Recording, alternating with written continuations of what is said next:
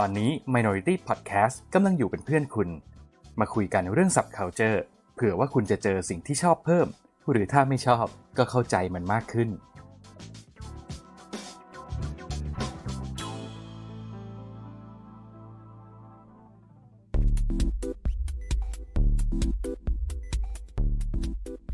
รายการโดนตัวไหนมา เอ๊ะทำเสียงไม่เคยเหมือนเดิมเลย ไหนมึงลองดิ โดนตัวไหนมา เอองั้นเดี๋ยวใช้อันนี้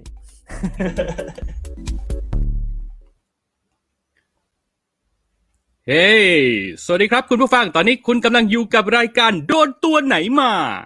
ไม่ใช่แค่หนังและซีรีส์แต่เราจะขยี้ทุกอย่างที่คิดว่าโดน เย้ ไม่มี sound effect เหมือนเดิม เพราะว่านี่คือการรายการไลฟ์นะครับ ผมพยายามจะซ้อมโหลดแอปซาว d ์เอฟเฟกมาเหมือนตอนที่เราทำยุคแรกๆ แล้วก็อยากจะมาซ้อมกดดูแต่ไม่มั่นใจจริง ๆ ว่ะ เพราะว่าพอมันไม่มีกระบวนการตัดต่อช่วยแล้วเนี่ยเดี๋ยวเผื่อแบบกดผิดกดถูกกดพลาดกดว่าวอะไรไป มันจะสร้างปัญหาทับเสียงนะอะไรโอ้วุ่นวายสงสารคนฟัง อืม เออครับอืมเกิดแต่แต่ถ้าเกิดอะไรที่มันพลาดพลาดว่าวว่าวคิวไม่เป็นคิวนี่มันก็ดูเป็นเราดีนะดีเหมือนกันนะพวกเราไม่เคยทำอะไรแบบสมบูรณ์แบบ perfect อยู่แล้ว perfection เป็นเรื่องหลอกลวงสำหรับเรา เออครับ แล้วก็มีคุณผู้ฟังที่ฟังย้อนหลังทาง YouTube คุณบีบีกูดบอยที่น่ารัก ก็แนะนำว่าเอางี้ไหมเฮีย ถ้าพวกพี่ๆไลฟ์กันแล้วไม่มี sound effect เนี่ย แนะนำให้ไปหากระดิ่งมาแบบพระมหาสมปองอะ พอยิงมุกแล้วก็ตบกระดิ่งกันไปป้งเป้งป้งเป้งเออ บางฮาซันอะไรเงี้ยเหรอเออ เออจะต้องมานั่งได้แรงอกได้แรงอกกันในทีนี้ เออเคาะกระดิ่งกันไป แต่แหมก็อืมสงสารคนแถวนี้เหมือนกันนะ อืมจะเสียงกระดิ่งก็จะดังไปหน่อยเปล่าวะ อะไม่เป็นไรเดี๋ยวเขาคิดว่าเราไลฟ์ขายของเดี๋ยวเดี๋ยวเดี๋ยวมีคนมาเอฟพวกตุ๊กตาข้างหลังผมไม่เอาหวง อืม อืมอะครับ ในรอบสัปดาห์นี้เป็นยังไงกันบ้างครับเอ้ยนี่คุณโอ้แชร์ไปหน้าวอลของคุณกันเองหรือยังเนี่ย แชร์แล้วผมแชร์แล้วอ่าโอเคแชผร์มเลยก็แชร์แล้วอืมคุณผู้ฟังครับ ถ้าเกิดคุณหลงเข้ามาดูตอนนี้นะครับ ก็รบกวนแชร์กันด้วยนะครับ นี่คือการไลฟ์แบบ จริงจัง มีการ PR ล่วงหน้าด้วย เป็นไงล่ะ โอ้โห เกรงกันหน้าดู ก็เราก็พยายามจะทำตัวให้ไม่เกรงนะครับและพยายามจะทำตัวให้เป็นภาวะปกติแบบที่เราเป็นกันมาโดยตลอดนะครับ ถ้าเกิดมีความผิดพลาดประการใดก็ขออภัยไว้ณที่นี้ด้วยนะ ไม่ได้เป็นมืออาชีพ โอ้โหโอ้โหรถหวอวิ่งมาเนี่ย อย่างกับรู้คิวใรเลี้ยงนกกาเหว่าเออเอเออออย่างเก่กับงกับนรู้กกาเหคิว่าวอ่าอืมเออ สนุกดีว่ะไปเออเออเอออะไปแล้วไปแล้วไปแล้วอืมขอให้รอดนะจ๊ะคือทุกครั้งที่เวลามีรถหวอผ่านผมจะแบบเออขอให้รอดขอให้รอดอืมไม่รู้อะไรแหละ อืม อะมาเราจะเข้าเรื่องเข้าราวกันก่อนเลยไหมหรือจะสัพเพเหระเผาหัวกันไปก่อน อุ้ยโอ้โห จะข้ามเรื่องนี้ไปไม่ได้เลยให้สังเกตมาที่เสื้อคุณโอมโอ้โห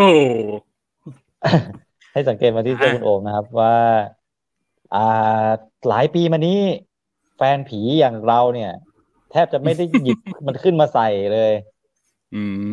มจนกระทั่งการมาถึงของเอกบุรุษที่อืมคืนความสุขให้แฟนใช่ เจสซี่ลินการ์ดพัๆง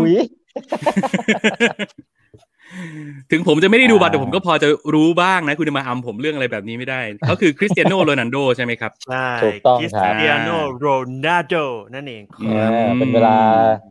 สิบสองปีที่สองปีโรงละครแห่งความฝันเนี่ยไม่มีชื่อของผู้ชายคนนี้อยู่ใช่จนกระทั่งดีลมหัศจรรย์มันเกิดขึ้นที่แฟนผีรอคอย คิดว่าอืมเอาจริง ๆ เนี่ยมันเป็นดีลที่เราในฐานะแฟนผีเราคิดว่ามันน่าจะมัน มันน่าจะเกิดขึ้นได้ยากอะแต่พอมันเกิดขึ้นเป็นได้ได้จริง ๆ แล้วเนี่ย มันก็ โอ้โห สมการรอคอยอืมโอ้ในฐานะเด็กผีก็เลยแบบสามารถหยิบเสื้อตัวนี้ขึ้นมาใส่ได้เต็มภาคภูมินะ เต็มอืภาคภูมิกว่าทุกปี คือต้องบอกว่าปกติแล้วเนี่ยโอมก็ใส่อยู่แล้วอืมก็จะเห็นว่าจัดรายการเราก็จะใส่กันอยู่แล้ว แต่ว่าปีนี้เนี่ย ด้วยความที่หนึ่งมันเปลี่ยนสปอนเซอร์คาดอกอะอื มมันเปลี่ยนสปอนเซอร์คาดอกจากเชฟโรเลตเป็นทีมวิวเวอร์มันดูสวยงามกว่า แล้วก็สองอืมคือคริสเตียโนโรนัลโดเขากลับบ้านทั้งทีเนี่ย เราก็ใช้คำว่ากลับบ้านหมันไส้ว่ะเออเขาเป็นคนโปรตุเกสนะเขาไม่ได้เป็นคนเขาแมนเชสเตอร์ แต่เขามีชื่อเสียงโด่งดังแล้วก็กลายซุป เปเป็นซูเปอนร์สตาร์นักเตะที่ซูเปอร์สตาร์เพราะแมนเชสเตอร์ยูไนเต็ดไงอ่าการปลุกปั้นของเฟอร์กี้เลยเอาเอาเอาเอานี่ถ้านะผมมีพื้นที่นะ ผมจะกระโดดได้โตแล้วจริงๆแต่ว่าอืมไม่เอาดีกว่าอืมคืออมเรื่องของเรื่องเนี่ย เมื่อคืนเขาได้ลงนัดแรก ในสีใช่เสื้อแมนเชสเตอร์ยูไนเต็ดเตะแข่งกับนิวคาสเซิลซึ่งใช่ครับ จริง ๆ แฟนๆ ก็คาดหวังแหละว่าจะให้เขายิงประตู แต่ทีนี้เขาดันทำเหนือความคาดหมายคือเขากดไปสองลูกโอ้โหอืมมันก็เลย มันก็เลยเป็นเหมือนกับคำยืนยันว่ากูกลับมาแล้ว อืมอืมนั่นแหละนั่นแล้วแหะราวกับนั่นแหละอืมราวกับเขียนบทไว้ให้นะใช่อืมอืมแล้วคือเมื่อวานประเด็นเมื่อวานคือเล่นสนุกด้วยแหละ หมายถึงอืมว่าอืมปลุกเขาอยู่ข้างเดียวอะเขาไปรับ อยู่แปดตัว ในอยู่หน้ากรอบนิวคาสเซิลขตมาเพื่อมาตั้งรับแปดตัวล้วนๆเลยอืมอืมอืมมันก็ยิ่งทำให้โรนัลโดเขาแบบชื่นชอบในวิธีการแบบนี้ไงอืมไม่รู้ไปอั้นมาจากไหนพ่อซัดอย่างเดียวใช่อืมก็สนุกครับก็ดูว่าปีนี้ก็จะทำให้แฟนบอลแมนเชสเตอร์ยูไนเต็ดดูอยากจะดูบอลมากขึ้น ซึ่งเอาจริงมันมีผลมากเลยนะ กับการที่อืมผู้ชายคนเดียวเขาเขากลับมาเนี่ย มันทำให้ แฟนบอลหลาย ๆ คนน่ะ จากที่แบบไม่อยากดูบอลไม่อยากนู่นไม่อยากนั่นไม่อยากนี่อะไรอย่างเงี้ย กลับมาดูบอลกันเยอะแยะเลย ใช่ใช่อืมเป็นมันก็เรียกได้ว่าผู้ชายคนเดียวสร้างแรงกระเพื่อมแทบจะทุกวงการเลยดีกว่า ใช่ อืมอืมคือตอนนี้ยอดขายเสื้อของโรนัลโดก็เกินค่าตัวไปแล้ว อืมอืมแล้วทีมเอามานี่มีแต่คุ้มนะผลงานใช่ก็ดีแล้วยังขาย merchandise ได้อีกนะใช่แต่เราก็ใช่ต้องดูกันยาว อืมๆเพราะว่าอาจแต่จะมาเล่นแมตช์เดียวนัดเดียวแล้วก็แป๊กก็ได้เพราะแกก็อายุโถสามคุณหกแล้วเนาะอืมเออแต่แต่จากที่ดูเฮ้ยเมื่อคืนนะลึกผู้ผู้ชายอายุสามสิบหกเนี่ยโอ้โหวิ่งแซงเด็กอายุยี่สิบต้นๆได้แบบ โอ้โห คงมาตรฐานเหมือนเดิม ใช่อืมกล้ามเนื้อแกนี่สุดยอดจริง แล้วก่อนใช่ก่อนหน้าที่เราจะมาคุยกันนี้ผมเพิ่งได้อ่านบทความที่เป็นบทความของอ่าเชฟส่วนตัว อืมครับที่ว่าด้วยหัวข้อที่ว่าทำยังไงคือนักเตะคนอื่นเนี่ย พออายุเข้าสามสิบเนี่ยเขาเรียกว่าบั้นปลายอาชีพแล้วอืม แต่โรนัลโดเนี่ยเป็นผู้ชายคนเดียวที่ยังคงมาตรฐานเดิมๆไว้ได้ตลอดเวลาถึงแม้ว่าตัวเองจะอายุสามสิบกลางแล้วก็ตาม คือยังยิงยังยิงเฉลี่ยต่อฤดูกาลเนี่ยสามสิบลูกยี่สิบลูกขึ้นตลอด อืม อืม ซึ่งนัก โภชนาการส่วนตัวเนี่ยที่ก็เป็นเป็นเชฟที่เป็นเชฟเจ้าของพัตตาคารของตัวเองอะไรนู่นนี่นั่นนะครับเขาบอกว่าเคล็ดลับจริงๆของโรนัลโดเนี่ยมันอยู่ที่น้ำมันมะพร้าวเว้ยเฮ้ยอืมอ่าอ่ายังไงเฮ้ยผมเห็นว่ามันเป็นแบบมันเป็นกระแสอยู่พักหนึ่งเลยนะไอ้เรื่องการกินน้ำมันมะพร้าวเนี่ย อือืมมอืมคือคือสายสุขภาพพอสายแบบวีแกนชีวจิตอะไรนี่เชียร์กันมากอะไอเนี่ย คือเขาไม่ได้ขยายความครับว่าน้ำมันมะพร้าวเนี่ยมันดียังไง แต่เขาอะ จะออกมาพูดว่าจริงๆ ตัวเขาเองเนี่ยเขาไม่ใช่เชฟที่เป็นเชฟให้กับคริสเตียโนโรนัลโดคนแรกเขาเป็นเชฟของทั้งเมสซี่เอ่อจานลุยจิบุฟฟอนอะไรพวกนี้คือนักเตะระดับโลกเนี่ยต่างใช้บริการเขามาหมดแหละ อืมอืมเอ่อเขาก็จะเขาก็จะมาพูดในเชิงของว่าอะอย่างเมสซี่เนี่ย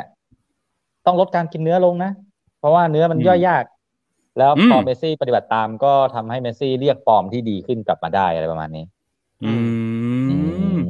วิมีธีผลคล้ายๆ พวกแบบหมอดูซินแสเหมือนกันนะ ว่าแบบว่าเอาเลิกกินเนื้อวัวสินับถือเจ้าแม่กวนอิมเอ๊ะไม่ใช่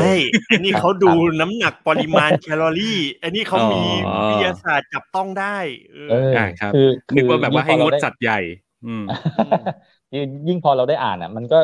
ยิ่งรู้สึกว่าเออมันจริงนะไอ้คำว่า you are what you eat อะอืม อืม กินอะไรเข้าไปเราก็จะเป็นแบบนั้นอะเนี่ยดูผมสิครับ กินแต่สัตว์ใหญ่ ไอ้บ้าปลากุ้งหอยไม่ค่อยกิน อืมอืมก็เป็นอย่างนี้แหละ ครับ อืม อะได้ครับครับ คุณชื่นชมสรรเสริญความสำเร็จของแมนเชสเตอร์ยูไนเต็ดพอยังเอาอีกไหมพอแล้วพอแล้วเออจริงแต่จพอแล้ริวงแหละๆมันพอแล้วเรื่องราวของผู้ชายคนนี้มันมีเยอะมาก มันมีทั้งอืมตลกมีทั้งดราม่ามีทั้งอะไรเลยนะอืม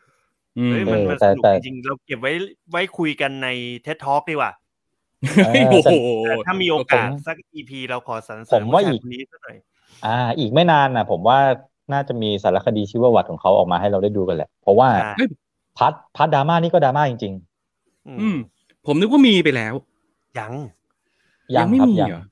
ยังไม่มียังไม่มี ไอ้ผู้ชายคนนี้เดี๋ยวถ้ามันจะทำเนี่ย ผมว่ามันทำแล้วมันแบบ ยิ่งใหญ่แน่นอน เพราะไอ้ตัวนี้อืมเล่นใหญ่ตลอดเวลาอยู่แล้ว แล้วถ้าคนที่ไม่ชอบเขาก็ต้องหมั่นไส้เขามาก ๆ แน่นอน ก็มี ก็คืมีอแฟนบอลการที่เป็นใช่ใช่ติ่งเมสซี่เขาก็จะแบบโอ้อะไรของมึงเอเนี่ยอเยอะแยะมากมามันยอะไรอมันย่างกเงี้ลายยมันกลายเป็นคำถามที่เหมือนแบบไก่กับไข่อะไรเกิดกันอะว่าเมสซี่กับโรนลโดใครเก่งกว่ากันอะอืมอืมโอ้โหถามตอบไม่ได้หรอกครับ เก่งคนละแบบใช่ชนะทิพย์เก่งสุดพามเหมือนพามที่พามมอร์พามเฟียสเคยบอกไว้ว่าโลมเกลือถูกสุดเฮ้ย โอ้โหโคตรเก่าเลยคุณอืมเด็กสมัยนี้ไม่น่าทันอะอะไรเหรออืม อืมเอออันนี้เผื่อใครไม่รู้จักโรนัลโด เดี๋ยวผมจะลองเล่า part ดราม่าของเขาให้ฟังคร่าวๆแต่ผมว่าคุณโอมก็เคยน่าจะเคยฟังมาแล้วก็คืออมจริง ๆ แล้วโรนัลโดเนี่ยเกิดมาในครอบครัวที่ยากจนมากครับแล้วก็แม่ของเขาเนี่ยอ่าคิดว่าลูกชายคนนี้ยังไงก็เลี้ยงเลี้ยงไม่รอดอะไม่มีตังค์เลี้ยง ก็เลยจะทำแท้งอืมสรุปว่าทำแท้งครั้งนั้นเนี่ยไม่สำเร็จ ก็เลยอ้าวเกิดมาเป็นคริสเตียโนโรนัลโดในทุกวันนี้ และเฮ้โรยนัลโดเนี่ย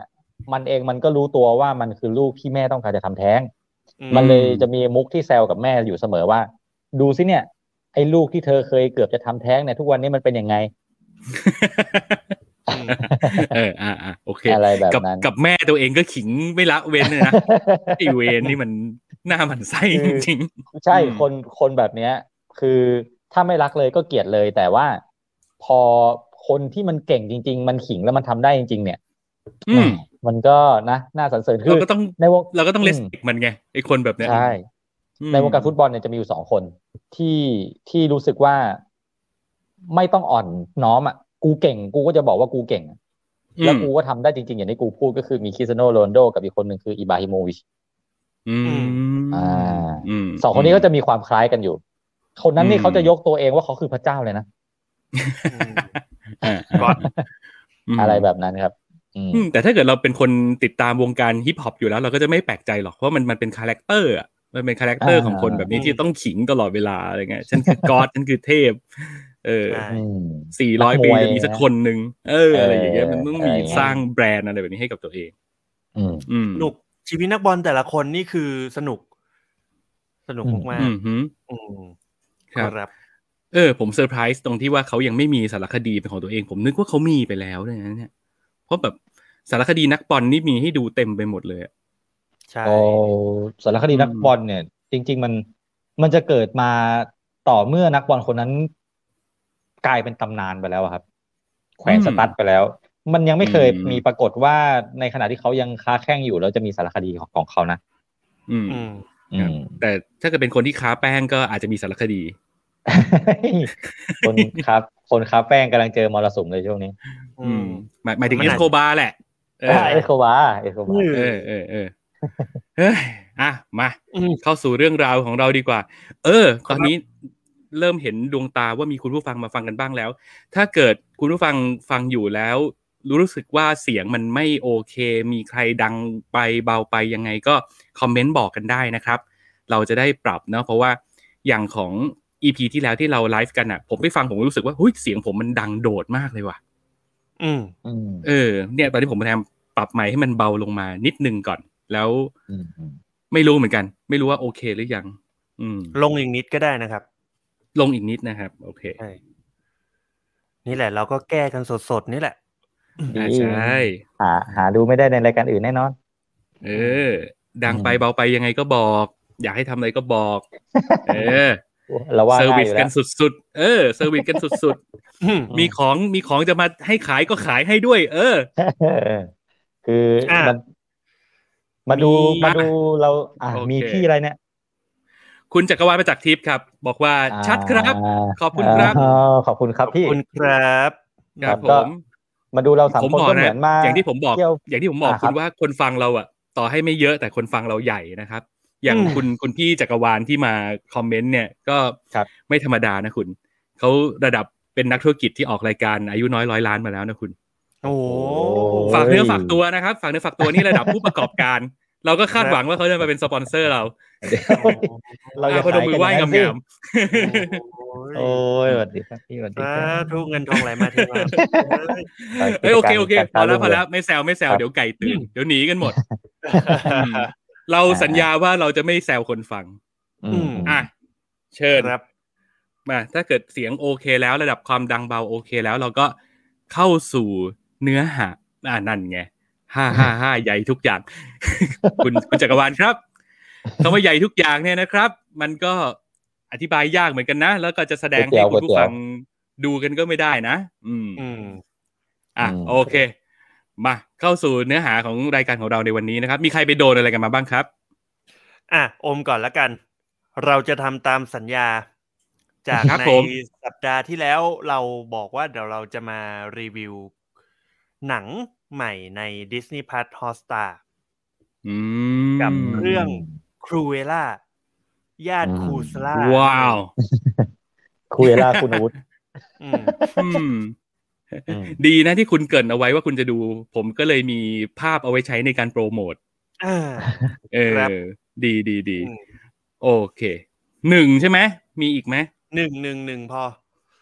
อืม เดี๋ยวมันจะยาวเกินไป อืม โอเคครับ อะคุณชินครับ คุณไปโดนอะไรมาครับ ผมมีมีหนึ่งหนังครับ เอาจริง ๆ จริง ๆ ผมส่งกันบ้านด้วยได้ไหมเอาได้สิมาอ่า มีส่งกันบ้านของคุณโอมครับ จริง ๆ มันเป็น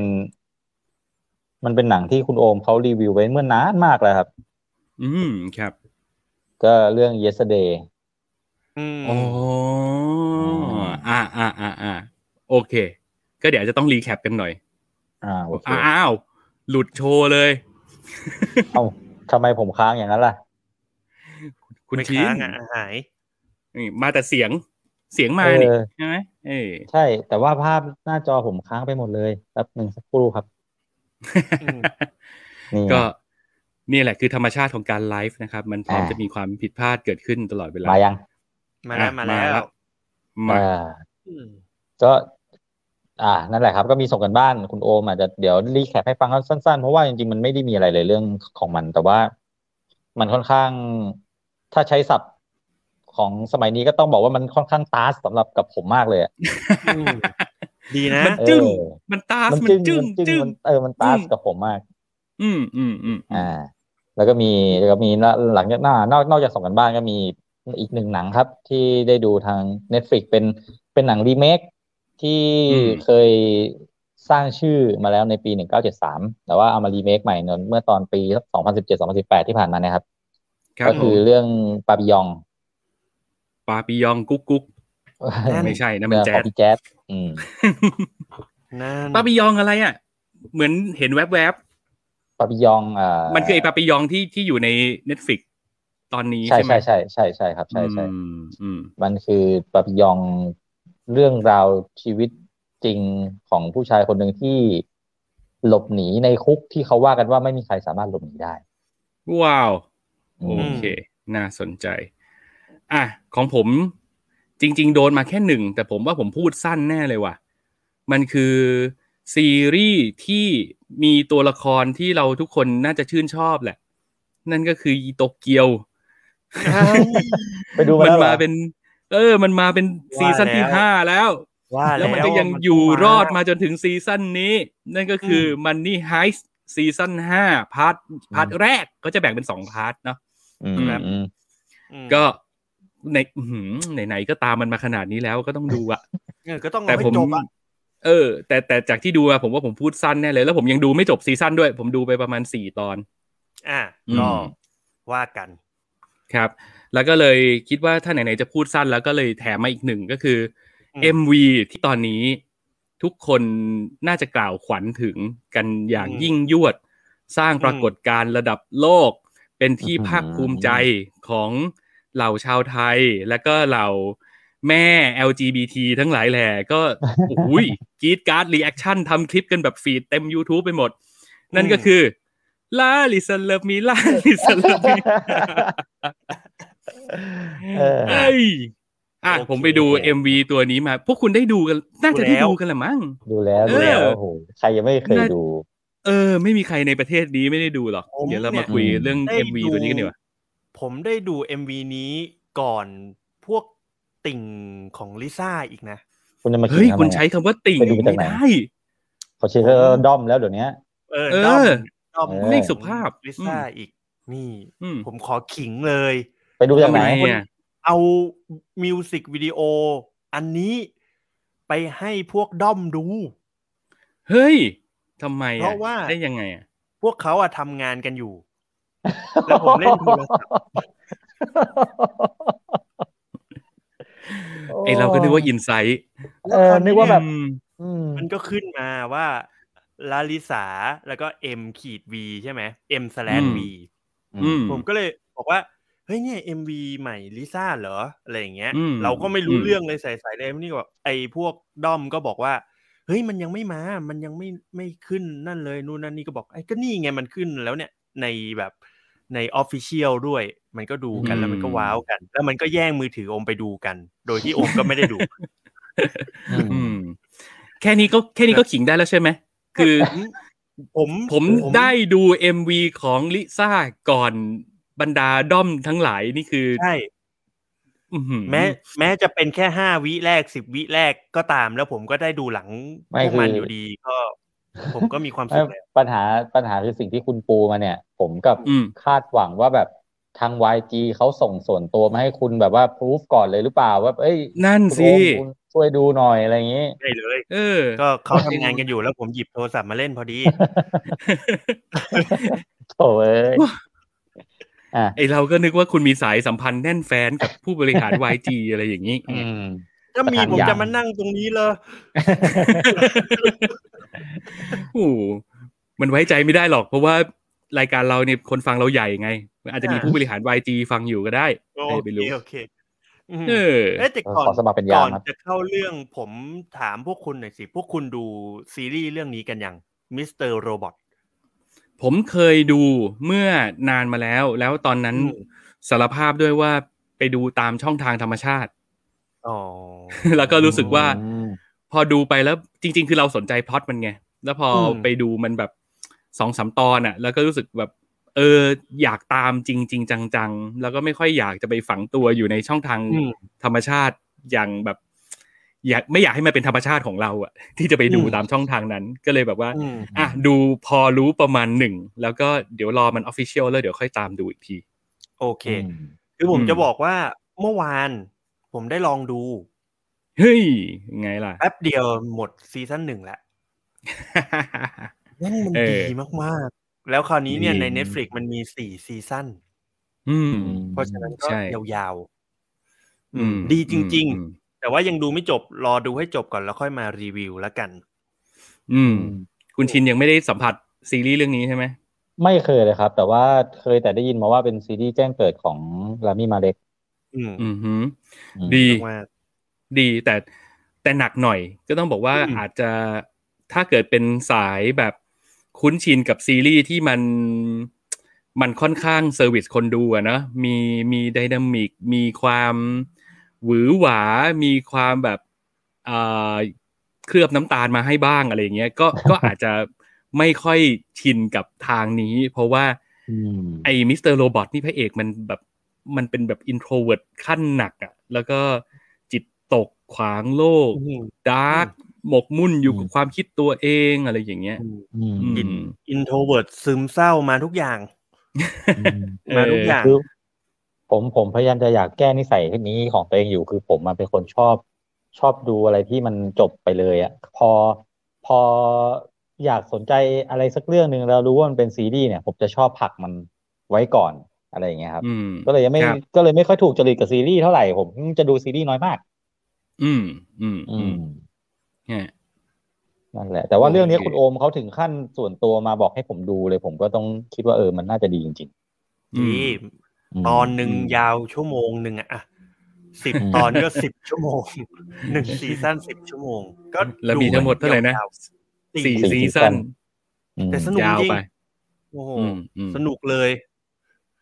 ต้องอืมอะเดี๋ยวรอเดี๋ยวรอ ก็รอดูให้จบกันแล้วเดี๋ยวเราค่อยมาว่ากัน อืมครับเจ๋งดีจะคอ confirm เดี๋ยวจะไปตามดูด้วยเพราะว่าลืมไปหมดแล้วเหมือนกัน เดี๋ยวอืมได้ดูแบบเป็นออฟฟิเชียลสักทีเห็นว่ามีมาแล้วเหมือนกันแต่ว่ายังไม่ได้เริ่ม อืมครับอืมอะมาลำดับยังไงก่อนส่งกันบ้านก่อนไหมส่งกัน yesterday บ้านก่ได้อนครับก็ได้อ่าส่งกันบ้านได้เพราะว่ามันสั้นๆเองอืมครับ ก็จริง ๆ เรื่องเนี้ยคุณโอมเขาเคยเอามารีวิวให้ฟังไว้เมื่อเทปผมเมื่อนานมากแล้วนะ แต่ว่ามันเพิ่งมีมาใน Netflix ครับ ผมก็เลยมีโอกาสได้หยิบมาดู ครับ แล้วก็ตอนนั้นคุณโอมรีวิวไว้ว่าไงนะ ดี แนะนำดีดีดีแนะนำอืมผมชอบอืมผมก็เป็นอีกเสียงหนึ่งครับที่สนับสนุนว่ามันดีอืจมริง ครับๆมันเดี๋ยวจะรีแคปสั้นๆ ให้ฟังก่อนเผื่อเผื่อใครยังไม่ได้ฟังเทปคุณโอมเทปนั้นเนาะคือครับ yesterday มันเป็นเรื่องของโลกที่อยู่ดีๆ ก็ไม่มี The Beatles อะ อืม อืม The Beatles หายไปจากโลกไม่เคยอยู่ในสารระบบไม่มีอยู่ในความทรงจำของใครเลย นอกจาก what if อืมนอกจากของพระเอกคนนี้อืมอืม อืม พระเอกเป็นเป็นเหมือนคนเดียวที่ จำได้แล้ว แล้วพระเอกเนี่ยด้วยความที่ส่วนตัวเขาเป็นนักดนตรีอยู่แล้ว เป็นนักดนตรีที่ทำเพลงของตัวเอง อะไรแต่งเพลงเอง แล้วก็ไม่เคยประสบความสำเร็จเลย จนกระทั่งอืมวันหนึ่งเนี่ยมันเกิดเหตุการณ์คล้าย ๆ กับเขาจะนิยามในหนังเขาจะนิยามว่าเหมือนมันเหมือนกับ Y Y2K อะครับ ถ้าวัยรุ่นยุคปีสองพันน่าจะทัน อืมอืมก็คือมันเกิดเหตุการณ์ไฟดับ ไปประมาณสิบสองวิ แล้วอืมไอตัวพระเอกเองเนี่ย ระหว่างที่ไฟดับเนี่ยเขากำลังเดินทางกลับบ้าน เขาก็เลยโดนอ่ารถบัสชน ไปอืมโผล่อีกทีอยู่ที่โรงพยาบาลอืมอืมก็ก็ตื่นมาฟันหลอฟันหายไป แล้วก็มีอืมีเพื่อนผู้หญิงที่เหมือนจะเป็นทั้งผู้จัดการวงเป็นทั้งเพื่อนสนิทด้วยกันเนี่ย มาอยู่ดูแล แล้วเขาก็ครับยิงมุกไปว่า เธอจะดูแลฉันไหม ตอนที่ฉันอายุหกสิบสี่ซึ่งมันเป็นเนื้อเพลงของ The Beatles นะครับ ชื่อเพลงอืม When I'm 64อืม อืม ผู้หญิงคนนั้นก็หันมาอะไรนะ เธอพูดอะไร ไอ้พระเอกของเรามันก็แบบ มันก็งงแล้วว่าปกติมุกแบบเนี้ยเล่นไปยังไงก็มีคนเก็ตอืมอืม อืม พอพอเริ่มรู้ว่า เอ้ย มันไม่น่าจะใช่เรื่องมันล้อกันเล่นแล้วว่ะ มันก็เลยลองไปเซิร์ชใน Google คำว่า The Beatles ก็เลยขึ้นแต่รูปเต่าทองอะแมงแมงเต่าทองจริงๆอะอืมอืมอืมเออ มันก็เลยรู้ได้ว่าอ๋อเกิดอะไรบางอย่างขึ้นกับโลกมนุษย์ของเราแล้ว เพราะว่าอืมมันไม่ใช่แค่ The Beatles อย่างเดียวที่มันหายไป โคคาโคล่าก็หายไปจากโลกอืมคนไม่รู้จักไอ้โค้กคนรู้จักแต่เป๊ปซี่ เออไอเนี่ยมันมันหนุกตรงเนี้ยเออรู้สึกว่าไอเดียตรงนี้มันหนุกมากเลยอะว่าแบบ การที่บีเทิลหายไปนี่คืออะไรที่มันเป็นเป็น by-product นะ เป็นเป็นผลพลอยได้มาจากบีเทิลมันหายไปด้วยอะเออไอเนี่ยหนุกดี เออมอ่า พอพอพอ เริ่ม พอรู้แล้วรู้ความจริงแล้วว่า บนโลกเนี้ย คนลืม The Beatles ไปแล้ว มันก็เลยไปรื้อฟื้นเอาเนื้อเพลงเก่าๆ ที่อยู่ในความทรงจำของตัวเองเนี่ย ของเกี่ยวกับ The Beatles เนี่ยมาเขียนเขียนเขียนเขียนเก็บไว้ แล้วก็อืมลองลองร้อง ให้กลุ่มเพื่อนฟัง ปรากฏว่ากลุ่มจากที่เคยร้องเพลงตัวเองเนี่ยที่มันจะมีแต่คนเรียกร้องให้ให้ร้องอยู่เพลงเดียวชื่อเพลง Summer Day หรือ Summer Time สักอย่างเนี่ยอืมคนก็เลยแบบว่าเฮ้ยนายแต่งเพลงนี้ตั้งแต่เมื่อไหร่ทำไมฉันไม่เคยฟังทำไมมันเพราะขนาดนี้อะไรเงี้ยอืมนะครับ ก็ก็อ่าจากเนื้อเพลงของ The Beatles เนี่ย มันก็เลยทำให้ชีวิตวิถีชีวิตหรือชะตาชีวิตของไอ้หมอคนเนี้ยเขาเปลี่ยนไปอืมอือืมม นั่นแหละ แล้วมันก็ตัวมันเองมันก็ต้องสู้กับความรู้สึกที่ว่า กูจะยอมรับความสำเร็จนี้ดีไหมวะอืมรู้อยู่แก่ใจว่ามันไม่ใช่อัจฉริยภาพของกูอะยิ่ง ยิ่งในหนังมันเอา อ่า ชื่ออะไรนะโอม นักร้อง ไอ้ที่ Ed Sheeran เออ เอาเอา Ed Sheeran มาล้อซะอืมอืมอืมพอ Ed Sheeran เห็นว่าไอ้หนุ่มคนนี้มันมีความสามารถก็เลยเอาไปเล่นเป็นวงเปิดนู่นนี่นั่นเงี้ย แต่งเพลงอืมแข่งกัน มันก็แต่งเพลงชนะเอชิแลนได้โดยที่มันเอาเพลงของมีข้อตกลงกันไว้ว่ามึงจะต้องแต่งใหม่นะแม่งมันก็ดันไปเอาเพลงของเดอะบิทเทิลมาแข่งจนอืมเอชิแลนก็คิดว่าแบบเออยอมแพ้แล้วแหละอัจฉริยะที่สุดในโลกก็คงเป็นคุณแล้วแหละไม่ใช่ผมหรอกอะไรเงี้ยเนี่ยมันก็ต้องอยู่กับความรู้สึกแบบนี้ว่าเว้ยเวลาทุกครั้งที่มีคนมาชมกูเนี่ย กู กูรับมันไว้ได้จริงๆเหรอวะอืมออืม อะไรแบบเนี้ยครับ ก็เราก็จะได้ตามดูต่อไปว่า ว่าไอความรู้สึกแบบเนี้ยกับความสำเร็จและอัจฉริยภาพในการแต่งเพลงของบรรดาสีเต่าทองเนี่ยที่ที่มันจะบอกว่ายังไงหนัง มันจะบอกว่ามันไม่ได้อัจฉริยะจากจากบุคคลอะ มันเราไม่ได้อืมฟังเพลงของเดอะบิทเทิลเพราะว่าเราชื่นชอบจอร์แดนนอนอะ แต่ว่ามันอืมเป็นเนื้อเพลงที่มันถูกเขียนขึ้นมาด้วยความแบบ พอเหมาะพอเจาะทุกอย่างอะไรเงี้ย จนทำให้เพลงอืมพวกเนี้ยมันเป็นเพลงระดับตำนานที่ดังไปทั่วโลกอะไรแบบเนี้ย อืม อืมนั่นแหละเราก็ต้องมาตามดูว่าสุดท้ายมันจะจัดการกับความรู้สึกของมันยังไง แล้วจัดการกับความสำเร็จที่ที่มันก็ไม่รู้ว่ามันจะยอมรับดีหรือเปล่ายังไง อืม อืม แต่ทีนี้มาถึงความรู้สึกกัน ก็จากที่ตอนนั้นที่ฟังคุณโอมอะผมก็รู้สึกว้าวแล้ว เพราะว่าตัวผมเองผมก็เป็นแฟนเพลงของ The Beatles อืมแล้วก็ครับ พอมาได้ดู yesterday ครับ มันมันมันโดนใจเราตรงที่ว่าเอ่อการเลือกวางเพลงไว้ตาม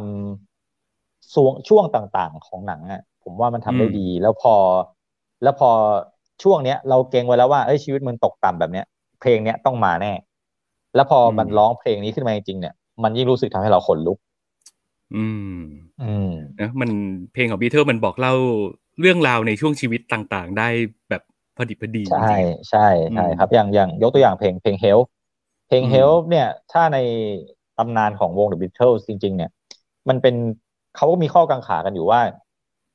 อ่าทำไมจอร์แดนนอนถึงเขียนเพลงนี้ขึ้นมาตอน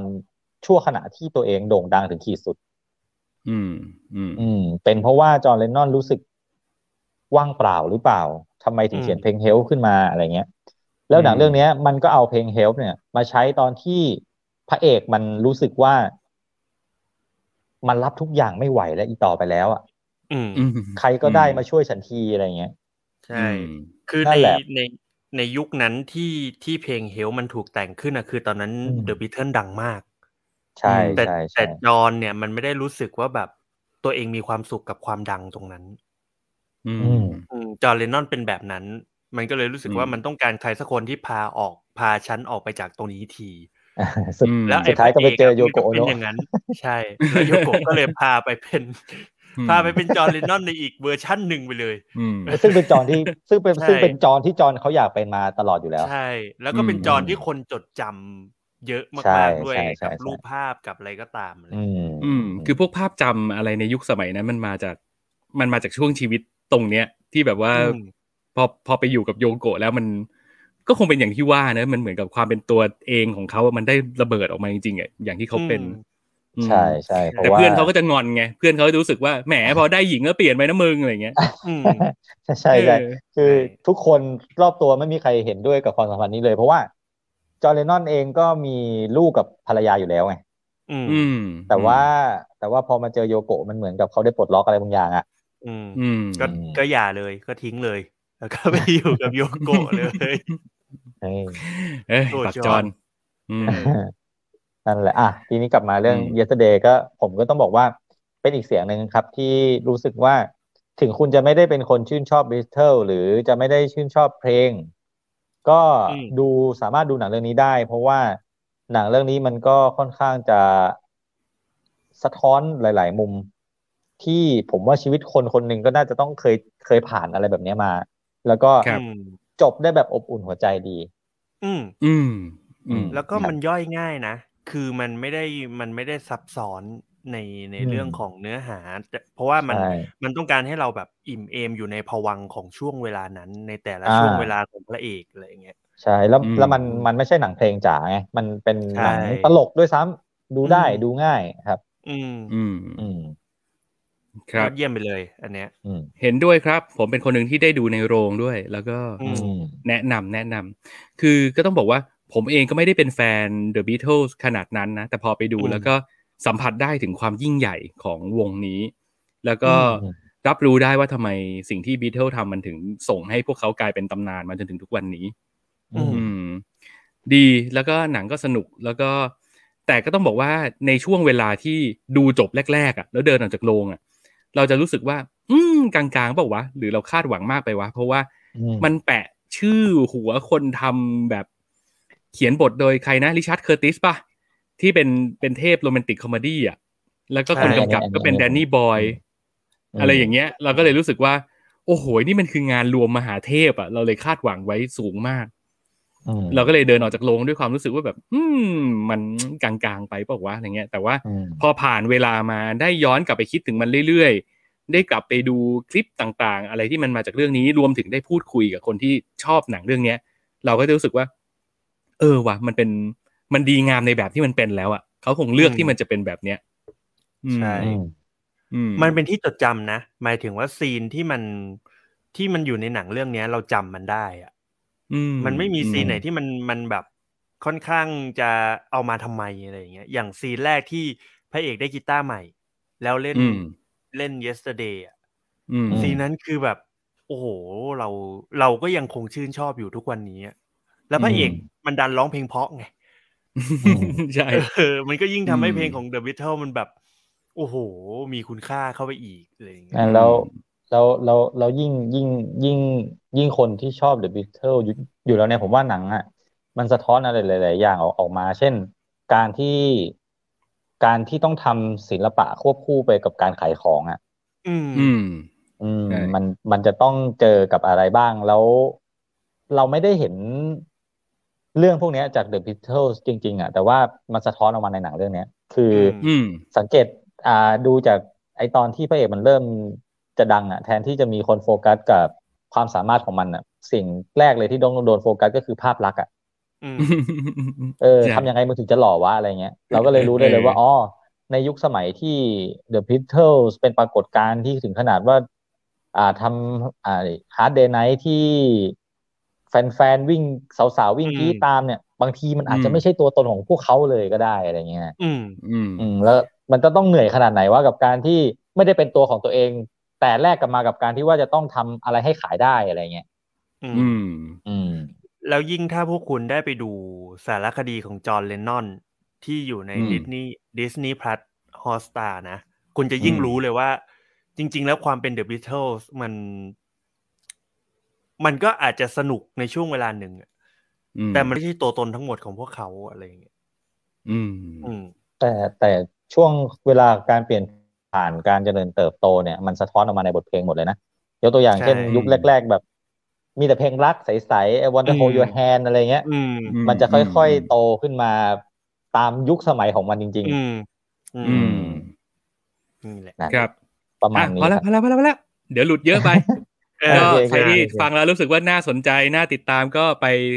ตามชมตามดูกันได้ที่ Netflix ตอนนี้ใช่ไหมใช่ใช่ใช่คครัรับบใช่ใช่ โอเค แนะนำแรงๆนะครับ ทั้งสามคนแรงๆชอบหมดเลยจ้ะครับแรงเลยอันนี้ อือืมมครับ เออ แล้วผมมีจะบอกนิดนึงว่า ไอตัวละครตัวหนึ่งที่เป็นที่จดจำในเรื่อง yesterday อะคือไอเพื่อนของพระเอกที่มันไปทัวร์คอนเสิร์ตด้วยเป็นคนเฝ้าประตูอืมเป็นอะไรอ่าฮะตัวนั้นอะ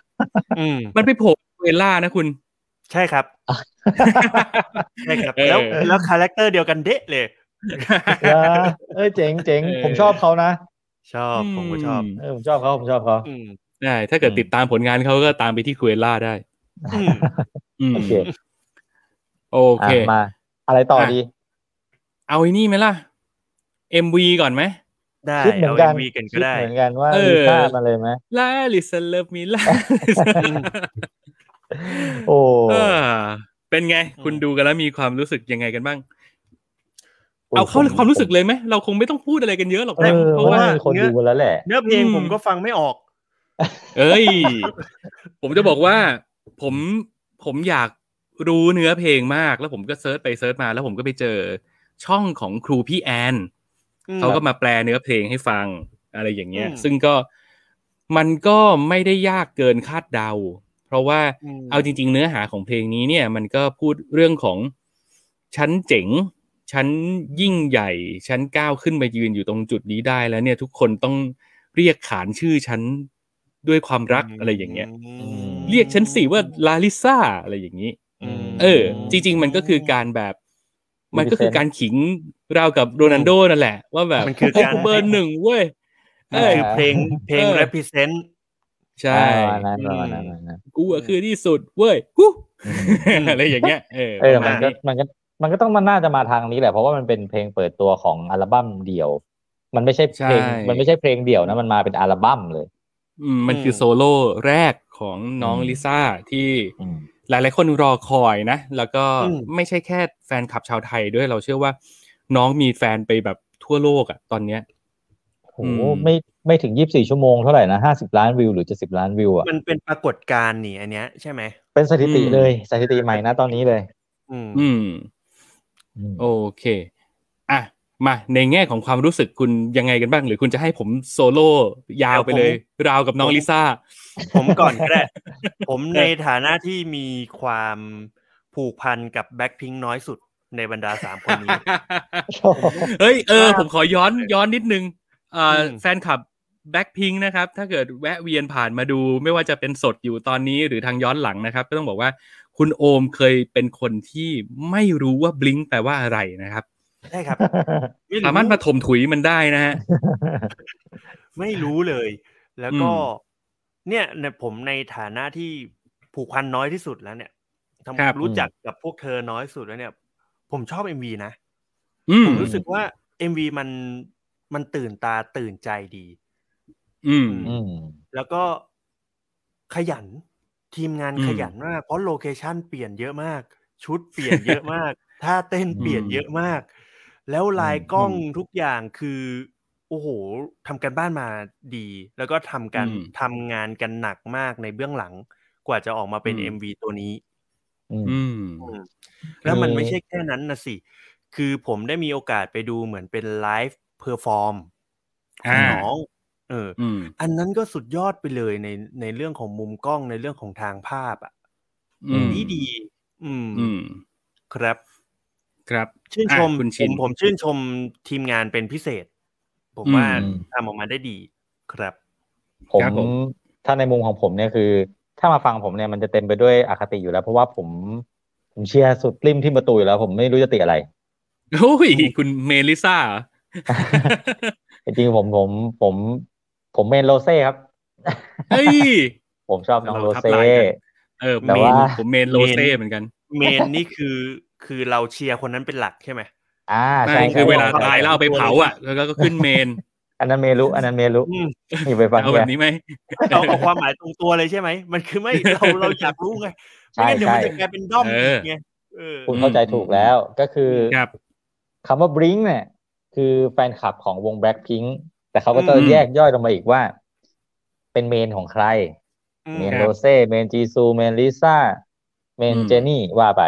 แต่มันก็ครับมีบางกลุ่มที่เขาชอบทั้งคู่ เขาก็จะแบบอืแอบแอบจิ้นจิ้นๆกันอะไรอย่างนี้ว่าให้เป็นลิซูอะไรอย่างนี้ อืมอ่า จะมีความแบบนั้นอยู่เออ ผมนึกถึงนักอืมบอลเลยลิซ่าลาซูอะเออลิซ่าลาซูวิเซนเต้ลิซ่าลาซูเอออะเดี๋ยวกลับมาเรื่องแบ็คพิงก่อน เรื่องน้องลิซ่าก่อนนี่คือคือคือผมชื่นชมน้องลิซ่าอืมอยู่แล้วว่าอืมจากเด็กผู้หญิงตัวเล็กๆ จากจังหวัดบุรีรัมย์เนี่ยก้าวขึ้นไปสู่ระดับโลกได้อย่างสง่าผ่าเผยอืมครับ แล้วพอครับได้ฟัง MV เพลงเนี้ย คือต้องบอกว่า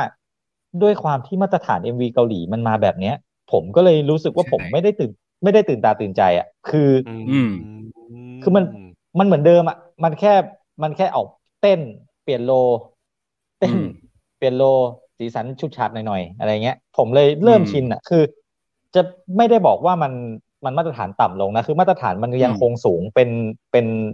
เป็นมาตรของเขาอยู่แล้วแหละ แต่ว่าผมแค่ชินกับอืมมันไปแล้วอะ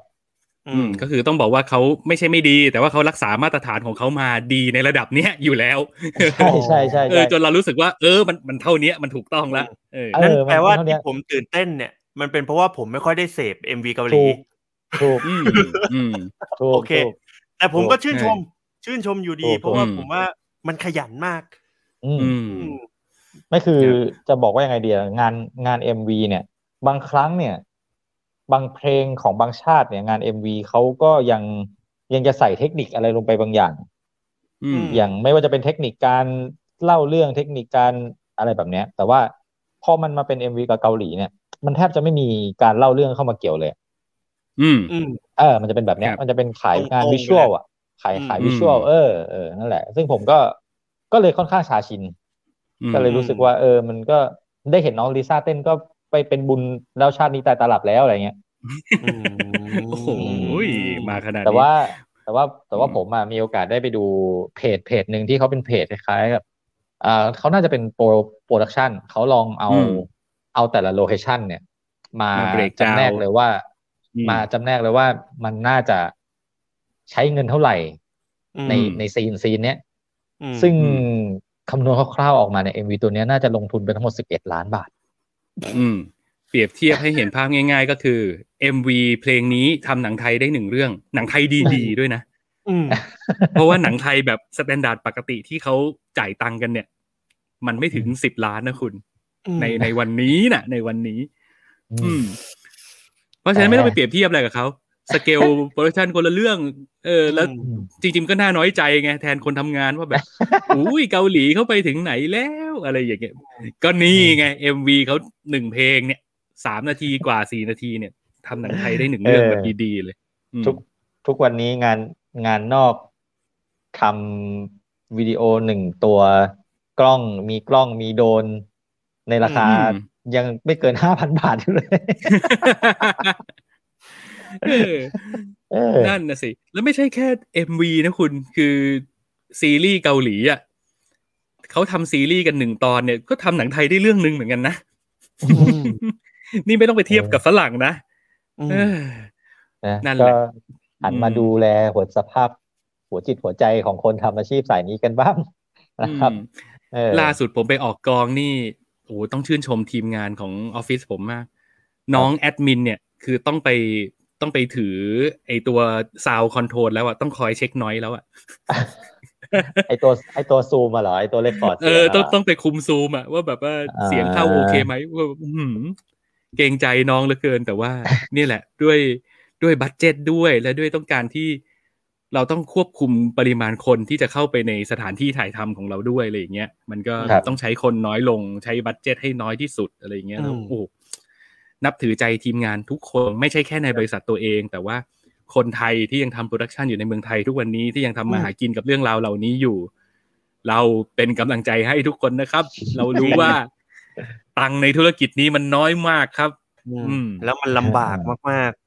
อืมๆเมื่อเดี๋ยวก่อนก่อนก็ลำบากอยู่แล้ว ตอนก่อนี้นลำก่บาอกนที่จะเอกสารน้ำหูเยอะน้ำตาแยะไหลหมดเนี่ย เรากลับอืมไปที่ลาลิสาไหมอืมดึงเข้าดราม่าตัวเองเฉยเลยว่ะ เออเดี๋ยวเออจะน้ำหูน้ำตาไหลกันเปล่า เออ พอดีส่งอะมาทางนี้ไง ก็เลยรับลูก อะเชิญมีอะไรพูดต่อไหมฮะๆก็ชอบครับชอบหลาย ๆ อย่าง ชอบอืมทั้งไอ้ความดราม่าที่คนมันเอาไปดราม่ากัน แล้วก็ชอบที่น้องลิซ่าออกมาเต้นกับคอฟอเนี่ยโอ้ผมชอบเป็นพิเศษอืมเออ เนี่ย ผมก็มีประเด็นแย้งคุณว่าที่คุณบอกว่ามันมันไม่ค่อยเล่าเรื่องอะ ผมอะกลับรู้สึกว่า MV ตัวเนี้ยที่ผมดูแล้วผมว้าวเพราะผมรู้สึกว่ามันมีความ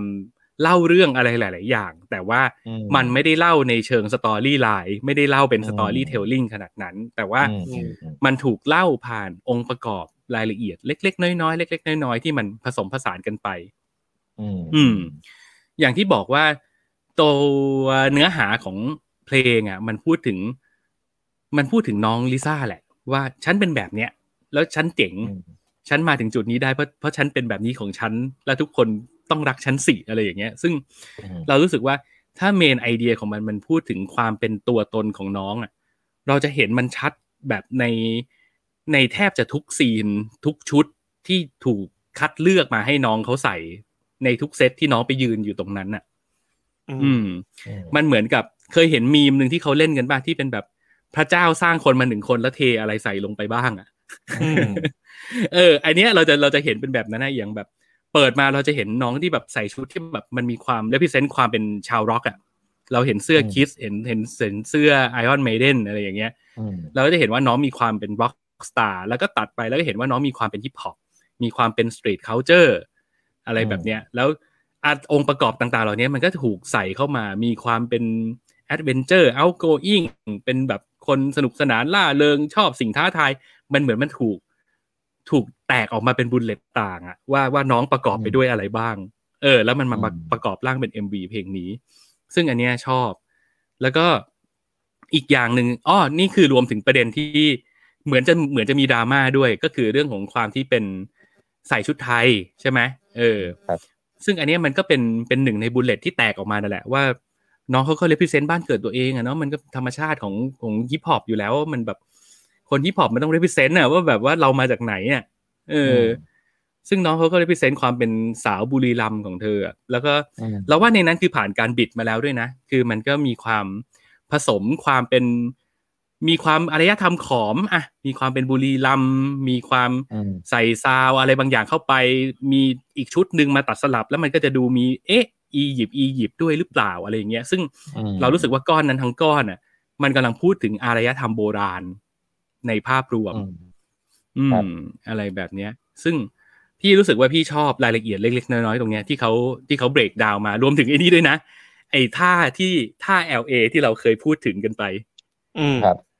เออ ที่เขาเอามาตีความว่าเป็นเป็นชื่อของน้องใช่ไหมเป็นลาลิซาแล้วแล้วทำท่ามือเป็น LA ที่แบบเหมือนกับในภาพถ่ายของนาเอสตาวานอะซึ่งอืมครับไอ้นี่ก็น่าสนใจ เพราะว่าไอ้ความเป็น LA มันคือ West Coast Hip Hop ซึ่งอืมในภาพโปรโมทของน้องอะ เราก็จะเห็นว่าน้องเขาไอ้ภาพเนี้ยไม่ได้อยู่ใน MV แต่มันจะอยู่ในภาพโปรโมทว่าแบบ น้องเขามีใส่ชุดที่มันตัดจากผ้า bandana ที่เป็นลาย paisley อะอืมไอ้นั่นมันก็จะสะท้อนความเป็นเวส t ์โค s t ฮิปฮอปเหมือนกัน ซึ่งเรารู้สึกว่าเออเนี่ยมันสอดรับกันอืมมันจะมีรูปอะไรแบบเนี้ยในรายละเอียดอืมเจ๋งดีที่คนที่คนไทยมาดราม่าว่าเอาเอาผ้าไทยไปตัดไอ้เนี่ยเหรอเอ้ยไอ้สีแดงอะเหรอเหรอเออใช่มีดราม่าเรื่องผ้าไทยด้วยเหรอ มีมีไอ้ดราม่าบ้าไอ้นั่ว่านแบบไอ้นั่นมันชุดพาสลีย์ใช่มันมีดราม่านะไอเนี้ยไอไอ้ชุดเนี้ยบ้างั้นมึงต้องไปไอ้ชุดดราม่ากับผ้าทูเนี่ยแพ็กแล้วอืมทุกทุกลองเสิร์ชดิไทยผมทุกเคแค่ยหเห็นึ่นงคนเป็นไทยเออมเอออะไรวะมันมันอาจจะไม่ใช่ผ้าไทยหรืออะไรสักอย่างแต่ว่ามันมีดราม่าดราม่าผ้าเชดหนาเนี่ย ชุดดราม่าเยอะไปหมด อืมอืมซึ่งอืมเออไอเนี้ยไอเนี้ยไม่รู้เหมือนกันว่าว่ามันคือผมเห็นแค่ที่ ที่คุณชินส่งมาในกลุ่มให้ดู แล้วก็รู้สึกว่า เอ๊ะ ต้นทางมันอยู่ตรงไหนวะก็ก็ไม่เห็นนะคือเอาจริงๆคือ ถ้าพูดตรงๆเลยก็คือเราไม่ได้รู้สึกว่ามันดราม่าขนาดนั้นอืมแต่เรารู้สึกว่าเสียงที่ดังกว่า คือเสียงที่ออกมา แอะแอะอืมพี่พี่จะเรียกสิ่งนี้ว่าปรากฏการณ์แอะคือมันเหมือนกับว่าต้นทางก็ไม่ได้มีดราม่าอะไรอะ แต่ว่านะเราไม่รู้ว่าเรามาตามข่าวช้ากว่าชาวบ้านเขาหรือเปล่า เรามาถึงตอนที่ทุกคนแอะกันหมดแล้วว่าแบบ แอะอย่านะมึงแอะอย่านะมึงอะไรอย่างเงี้ยเอออนั่นแหละอืมเออพอ พอเป็นน้องนี่พอเป็นน้องลิซ่าแล้วเนี่ยไออืมชาวท่าแซะอะไรพวกเนี้ยมันก็แพ้ภัยตัวเองไปไงอืมอืม ซึ่งดีแล้ว ซึ่งดีแล้ว อืมอืมเราจะเห็นอืมปรากฏการณ์สองอย่างจากจากสิ่งที่เกิดขึ้นก็คือ เราที่เราเคยมีอาจจะมีผู้หลักผู้ใหญ่หลาย ๆ คนที่พูดกันว่า เด็กทุกวันนี้มันชังชาติมันไม่รักชาติแล้วอันนี้นี่คือข้อพิสูจน์นะว่าเขาไม่ใช่ไม่รักชาตินะเขาไม่ได้ชังชาติ เพราะว่าพอถึงเวลาที่มันใส่ความเป็นไทยอะไรเข้าไปในใน culture ในภาษาแบบที่เขาเข้าใจเข้าถึงและเขาชื่นชอบเนี่ย ทุกคนหายกันหมด ไปดูพวก reaction ต่าง ๆ อะไรเงี้ยก็จะเห็นว่าโอ้โหทุกคนขนลุกทุกคนรู้สึกภาคภูมิใจใช่ ทุกคนรู้สึกว่าน้องเป็นตัวแทนทีมชาติไทยขึ้นมาเฉยเลย ทั้งนั้นที่น้องอยู่ค่าย YG น้องเป็นศิลปินเกาหลีเฮ้ยเออเออ แต่เราไม่ได้บอกว่าผิดนะ คือทุกคนทุกคนมีสิทธิ์ที่จะภูมิใจในตัวน้อง แล้วก็ทุกคนเหมือนฝากความหวังอะว่าน้องกำลังไปสื่อสารอะไรบางอย่างให้โลกนี้ได้รู้อะซึ่งอืมนี่ไง เด็กมันไม่ได้ชังชาติ เด็กมันชังมึง จริงๆแล้วอะอืมถูกไหมอะเออ มันผิดที่คนพูดมันไม่ได้ผิดที่แมสเซจ อือืมมอืมเออเนาะอย่า อย่าหวงความเป็นไทยไว้ใช้คนเดียวเอออืมแล้วก็อีกอย่างหนึ่งเลยก็คือที่บอกเห็นสองปรากฏการณ์ปรากฏการณ์แรกคือเรื่องนี้ คือเรื่องเด็กมันไม่ได้ชังชาติหรอก กับเรื่องที่สองคือเรื่องปรากฏการณ์แอะแอะเนี่ยแหละที่เรารู้สึกว่า เออพอพอแอะกันเยอะๆแล้วแบบว่า เราไม่รู้หรอกว่าจริง ๆ แล้วเนี่ย ผู้หลักผู้ใหญ่เขาเลือกที่จะไม่ดราม่าหรือเขาไม่ดราม่าเพราะว่าคนแอะมันเยอะอะไรอย่างเงี้ย แต่ว่า พอแอบกันเยอะๆแล้วก็รู้สึกว่า เออมันก็คงเป็นพลังอะไรบางอย่าง ที่มันอืมทำให้ทำให้ดราม่ามันไม่เกิดซึ่งดีแล้ว ซึ่งดีแล้ว อืมอืมจ้ะแล้วก็โอ้โอ้โหเนี่ย คุณลากเข้ามาเรื่องดราม่ามันมีอีกประเด็นหนึ่งที่ผมอยากจะพูดแล้วผมลืม คือที่ผมพูดมาเรื่องรายละเอียดต่าง ๆ ที่เห็นในภาพทั้งหมดอะยังไม่ Amazing เท่า ไอ้ฮุกสุดท้ายที่ผมเห็นเว้ยคือครับผม อันนี้ก็ต้องพูดในฐานะที่เป็นคนแบบไม่ได้เอ็กซ์เพรสเรื่องการเต้นนะ แต่ว่าครับเท่าที่เห็นแล้วเรารู้สึกว้าว เพราะว่าเราเราเหมือนจะได้เห็นภาษาการเต้นแบบ krumping ที่น้องเอามาผสมในในในการ choreograph ของน้องครับซึ่งเจ๋งมากเลยไออืมการเต้นแบบ krumping เนี่ยปกติมันจะเป็นการเต้นแบบก้าวร้าวโหดร้ายที่ผู้ชายเอาไว้แข่ง battle กันอ่าแล้วมันมันจะเป็นเรื่องของการที่แบบต้อง flex ต้องเหวี่ยงต้อง stomp อ่าอะไรอย่างเงี้ย ซึ่ง มันใช้แรงเยอะมาก แต่เราได้เห็นน้องเอาภาษาการเต้นเหล่านั้นมาผสมเป็นท่าเต้นของน้องแล้ว น่ารักแล้วเท่เฉยเลย ซึ่งถ้าน้องทำได้แสดงว่าร่างกายน้องต้องแข็งแรงมาก สู่ฮกสู่ฮกอืมอืมเป็นคนที่เต้นได้แข็งแรงจริง อืม สุดยอดสุดยอดไปเลย กล่าวโดยสรุปก็คือชื่นชอบ ถ้าใครยังไม่ได้ดูก็ดูเถอะไปเพิ่มยอดวิว แต่เราเชื่อว่าคงยังไม่มีใครไม่ได้ดูหรอกมั้ง อืมอืม คือจ้ะทุกวันนี้เดินไปไหนเนี่ย ก็จะได้ยินแต่เนี่ยลาลิซาลาลิซาตลอด อืมเมื่อวานน่ะเมื่อวานสิผมเอา ผมเอาแมวไป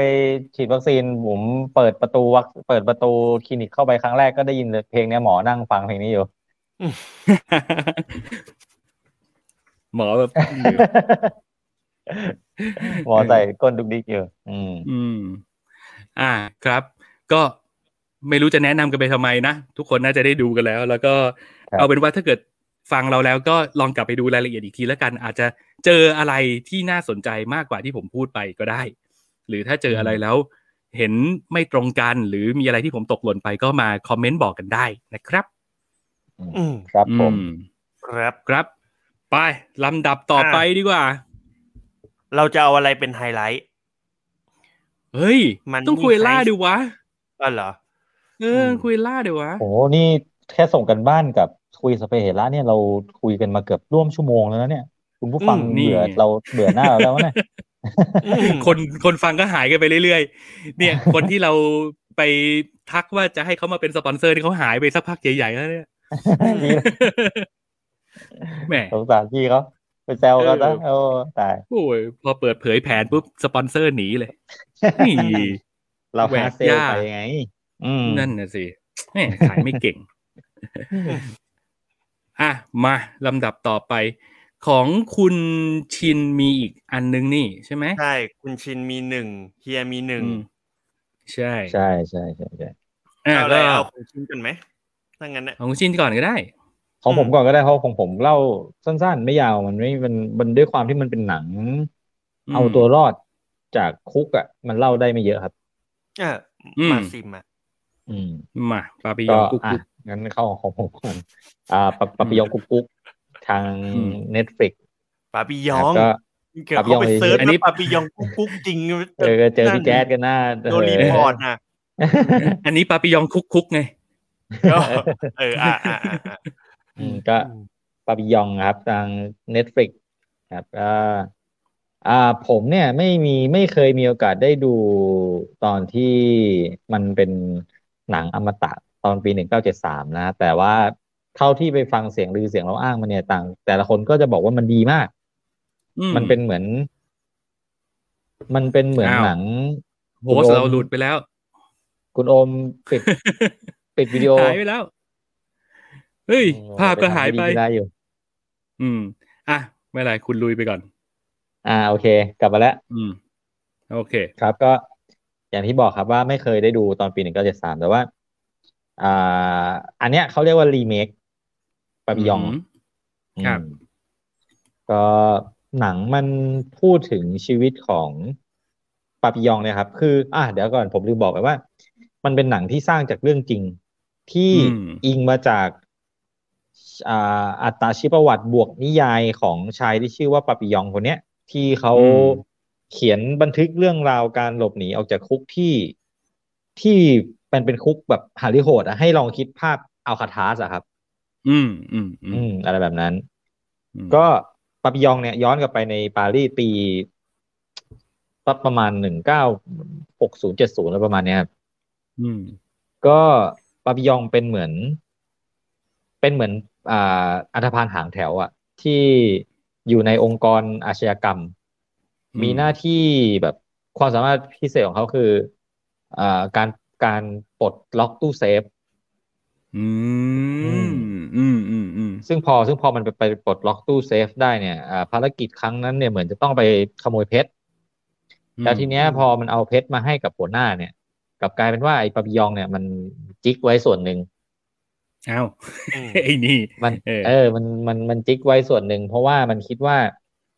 มันอยากจะเอาเงินก้อนเนี้ย อ่า กลับไปใช้ชีวิตที่บ้านนอกกับแฟนสาว อืม แต่พอดีว่ามันมีสมาชิกในกลุ่มเนี่ยมาเห็นซะก่อน ไอ้ปาปิยองเนี่ยมันก็เลยถูกจัดฉากให้กลายเป็นฆาตกร อืม อืม พอกลายเป็นฆาตกรโดนจับได้เนี่ย ก็ในฝรั่งเศสสมัยนั้นเนี่ย มันจะมีโทษ อ่าจำคุกตลอดชีวิต โดยการส่ง ในประเทศไปอยู่ที่เกาะเกาะหนึ่งที่เขาเรียกกันว่า Devil Island อืมหืมเกาะปีศาจเลยอะอืมทุกคนอืมเรียกมันว่าเกาะปีศาจก็ในระหว่างที่กำลังจะเดินทางไปนะครับ เอ่อปาปิยองเนี่ย มันคิดอยู่แล้วแหละว่ามันคงไม่ยอมติดคุกอยู่บนเกาะนั้นไปจนตาย มันก็เลยคิดตั้งแต่แรกที่โดนจับเลยว่ามันจะต้องหาทางแหกคุกออกมาให้ได้อืมโดยที่ครับหันมองไปทางไหนก็ เหมือนจะมืดแปดด้าน เพราะว่าไม่น่าจะมีทางรอดว่ะ แต่ว่าสุดท้ายเนี่ย มันดันไปได้รู้จักกับผู้ชายคนหนึ่งที่ชื่อว่าหลุยส์เดกาหลุยส์เดกาแสดงอืมโดยคุณเดมี่มาเล็กเนี่ย อืมอืมเออเรามาเล่นด้วยอืมเล่นด้วยใช่อืมอ่า ผมลืมเล่าไปว่า ไอตัวที่เล่นคนที่เล่นเป็นปาปิยองเนี่ย คือชาลีอืมฮันนามอืมอ่าพ่อแจ็คเทเลอร์ของเรา อ่าอ่า มันก็เลยกลายเป็นสองบุคลิก คือชาลีอืมฮันนามมันก็ดูแบบชายล่ำบึกหน้าตาพร้อมมีเรื่องตลอดเวลาอะไรเงี้ยมอ่า พอพอปาปาปิยองมันได้รู้จักกับหลุยส์เดกาเนี่ย มันก็รู้ว่าหลุยส์เดกาเนี่ยอ่าถูกจำคุกมาเนี่ยในข้อหาการปลอมแปลงพันธบัตรในสมัยสงครามอะไรแบบนี้ครับอืมอืมก็ครับไอมันก็เลยเห็นว่า โอเค ทางรอดของกูคือ ผูกมิตรกับไอ้หลุยส์เดกานี่แหละ เพราะว่ามันมีข่าวลือมาว่าหลุยส์เดกาเนี่ย แอบซ่อนเงิน เข้ามาติดอืมติดตัวมาเข้าคุกเนี่ย เยอะมากอืมซึ่งคนคุกเขาก็จะรู้กันอยู่แล้วแหละว่าเวลาซ่อนของเขาซ่อนกันยังไงนะอืมอืมอืมอืมอืมก็ก็อ่าหลุยส์เดกาเนี่ยเขาจะมีบุคลิกแบบ เป็นคนจ๋องจ๋องๆอะ ใส่แว่นจ๋องจ๋องๆดูไม่สู้คนนะคือกูฉลาดอย่างเดียวอะแต่กูแบบมาอยู่ในคุกที่เต็มไปด้วยสิงสารสัตว์แบบเนี้ยจะรอดได้ยังไงวะไอ้ปาปิยองก็เลยอาสาเข้าไปว่า เดี๋ยวฉันจะทำให้นายเนี่ย อยู่รอดอยู่ในคุกแห่งเนี้ย มีข้อแม้ว่าอืมนายจะต้องเอาเงินมาให้ฉันใช้ในการหลบหนีอืมซึ่งเดก้ามันก็ทำไมกูจะต้องเชื่อมึงด้วยวะ กูอยู่ได้ ไม่ต้องมีมึงหรอก อืมอ่าไอปาปาปิยองก็แห้วไปในคืนแรก แล้วปรากฏว่าคืนนั้นเนี่ย คนที่นอนอยู่ข้างๆเดก้าเนี่ย ถูกเอามีดพกอะคว้านท้องเพื่อเอาเงินออกไป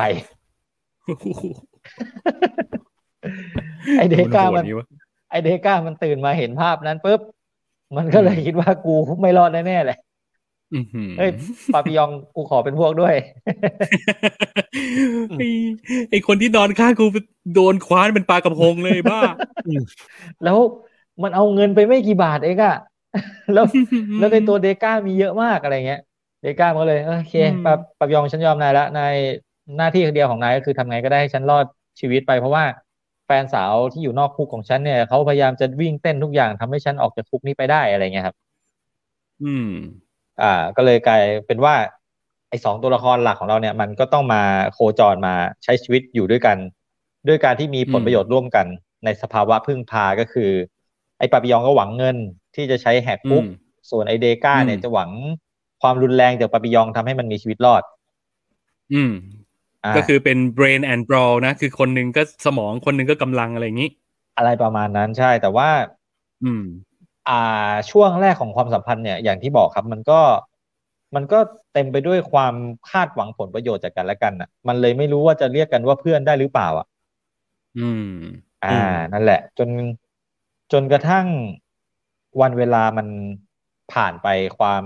ผ่านความโหดร้ายด้วยกัน เอ่อพอพอเหยียบก้าวแรกที่เหยียบเขาเข้าไปในคุกเนี่ยคือ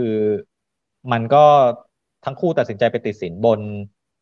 คนคุกที่อยู่มาก่อนที่เขาจะมีหน้าที่ในการจัดสรรว่า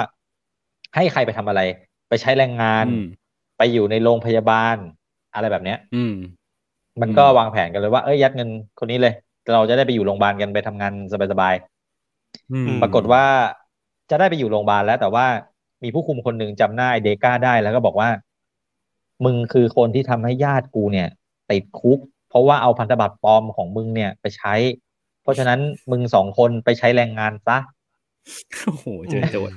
เอออ่าเจอโจทย์ก็เลยก็เลยดันไปว่าไอ้สองคนนี้ก็เลยกลายเป็นต้องไปอยู่ในในเหมืองครับ ในเหมืองที่ทำงานหนักแบบยังเหมือนวัวเหมือนควายเลยคือ ระเบิดหิน ขนหิน เอาไปสกัดแร่อะไรเงี้ยอืมอืมอืมแล้วก็เนี่ยพอพอพอผ่าน อ่า อะไรที่มันยากๆด้วยกัน ผ่านความเป็นความตายมาด้วยกันนานๆเข้าเนี่ย มันก็เหมือนกับความสัมพันธ์ของไอ้คู่เนี้ยมันก็ค่อย ๆ พัฒนาจากการที่อยู่กันแบบ หวังจะทุบเอาอีกอย่างหนึ่งของจากอีกคนหนึ่งเนี่ยมันก็ค่อยๆเป็นความสัมพันธ์ที่เรียกกันได้ว่าเป็นเป็นเพื่อนนะนะอืมจนกระทั่งวันหนึ่งที่กฎกฎเหล็กของกฎเหล็กของของคุกแห่งเนี้ยก็คือ ถ้าเกิดมึงทะเลาะวิวาทกันจนถึงขั้นทำให้ใครตายเนี่ย มึงจะต้องโดนกิโยตินอืมตัดหัวโชว์ทุกคนเลย แล้วก็ถ้ามึงคิดที่จะหนีเนี่ย หนีให้รอดนะ เพราะว่าอืมออกไปเนี่ยก็เจอป่า พอพ้นจากป่าอืมไปปุ๊บก็เจอทะเลที่จะมีแต่ฉลามรอกินพวกมึง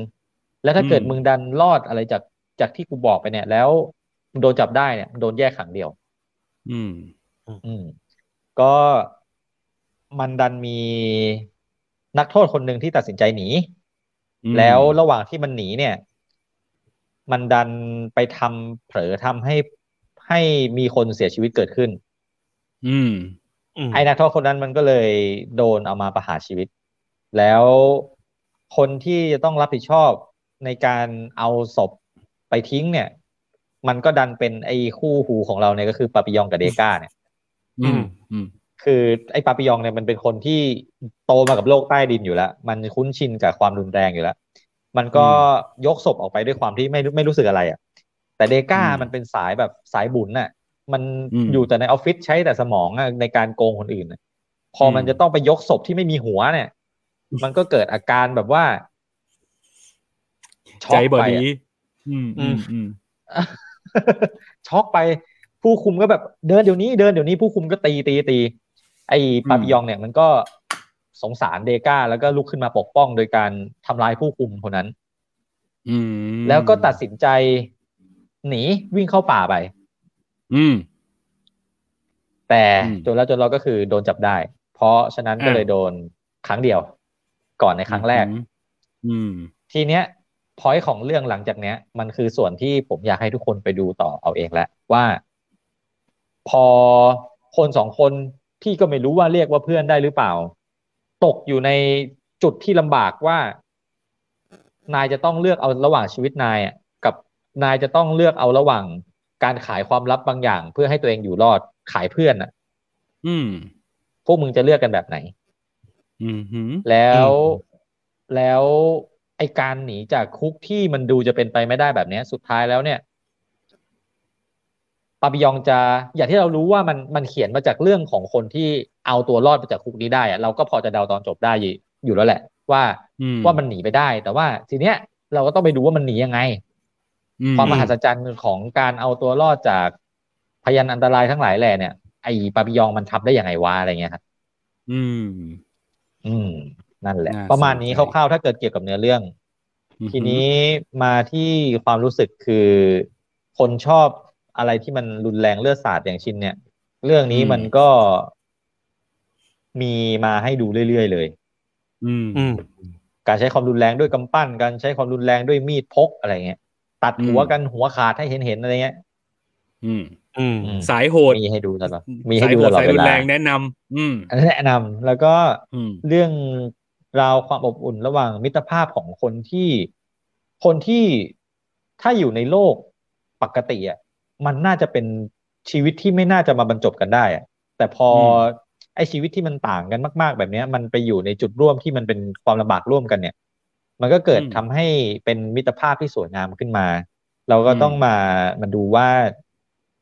ในบริบทที่มันโหดเหี้ยมขนาดนั้นนะมิตรภาพมันจะก่อเกิดขึ้นมาได้อย่างไง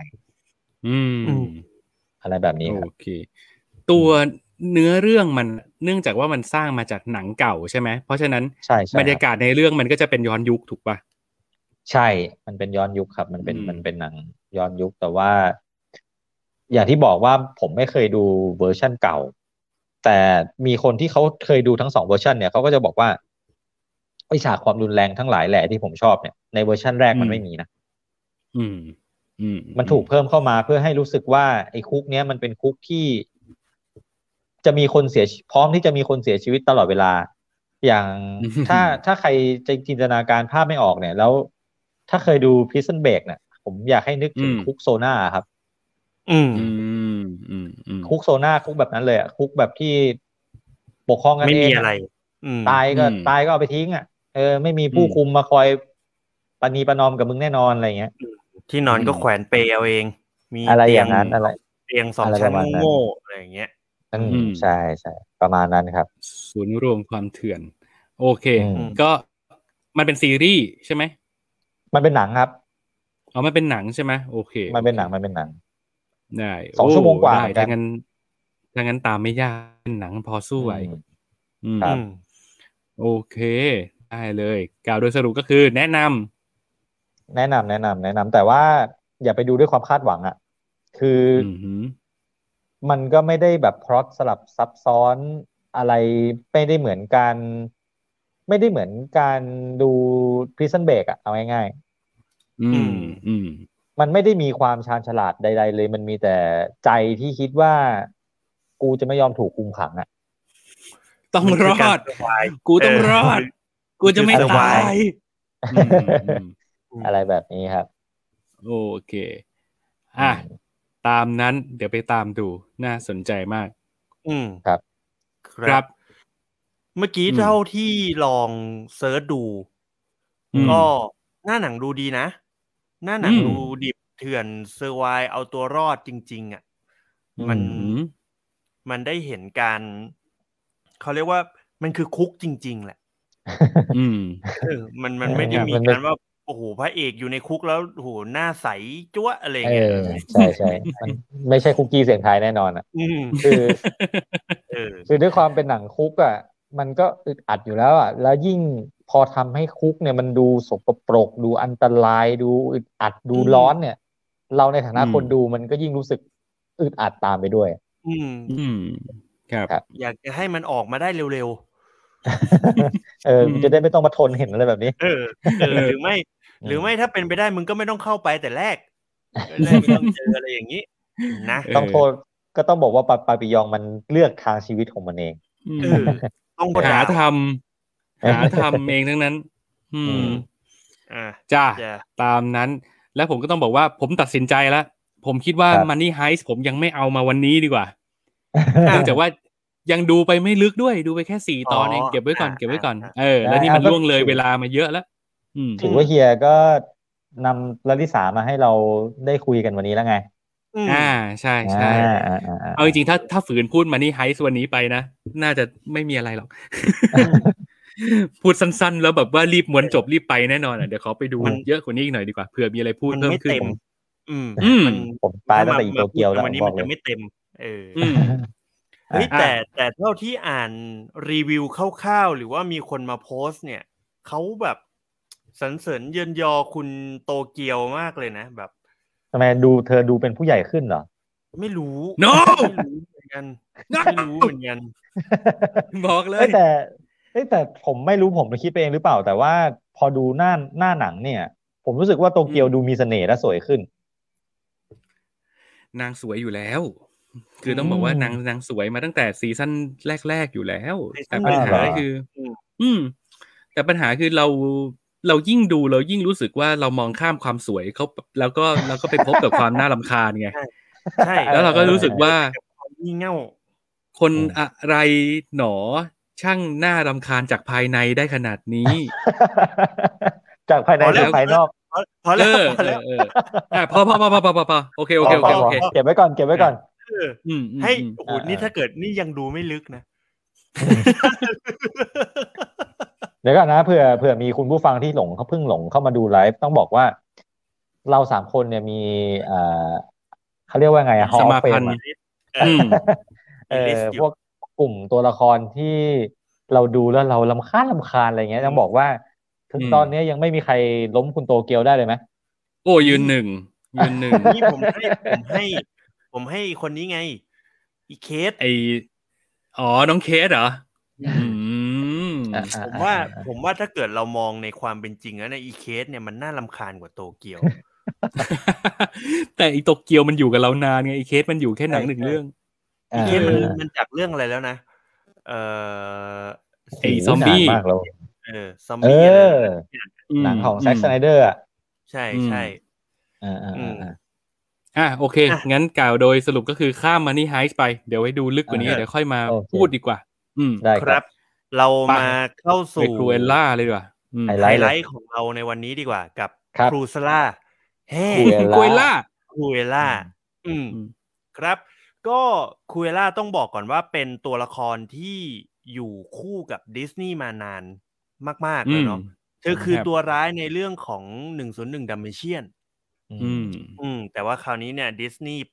เขาเอามาเล่าเรื่องใหม่ในอีกมุมมองหนึ่งของ Cruella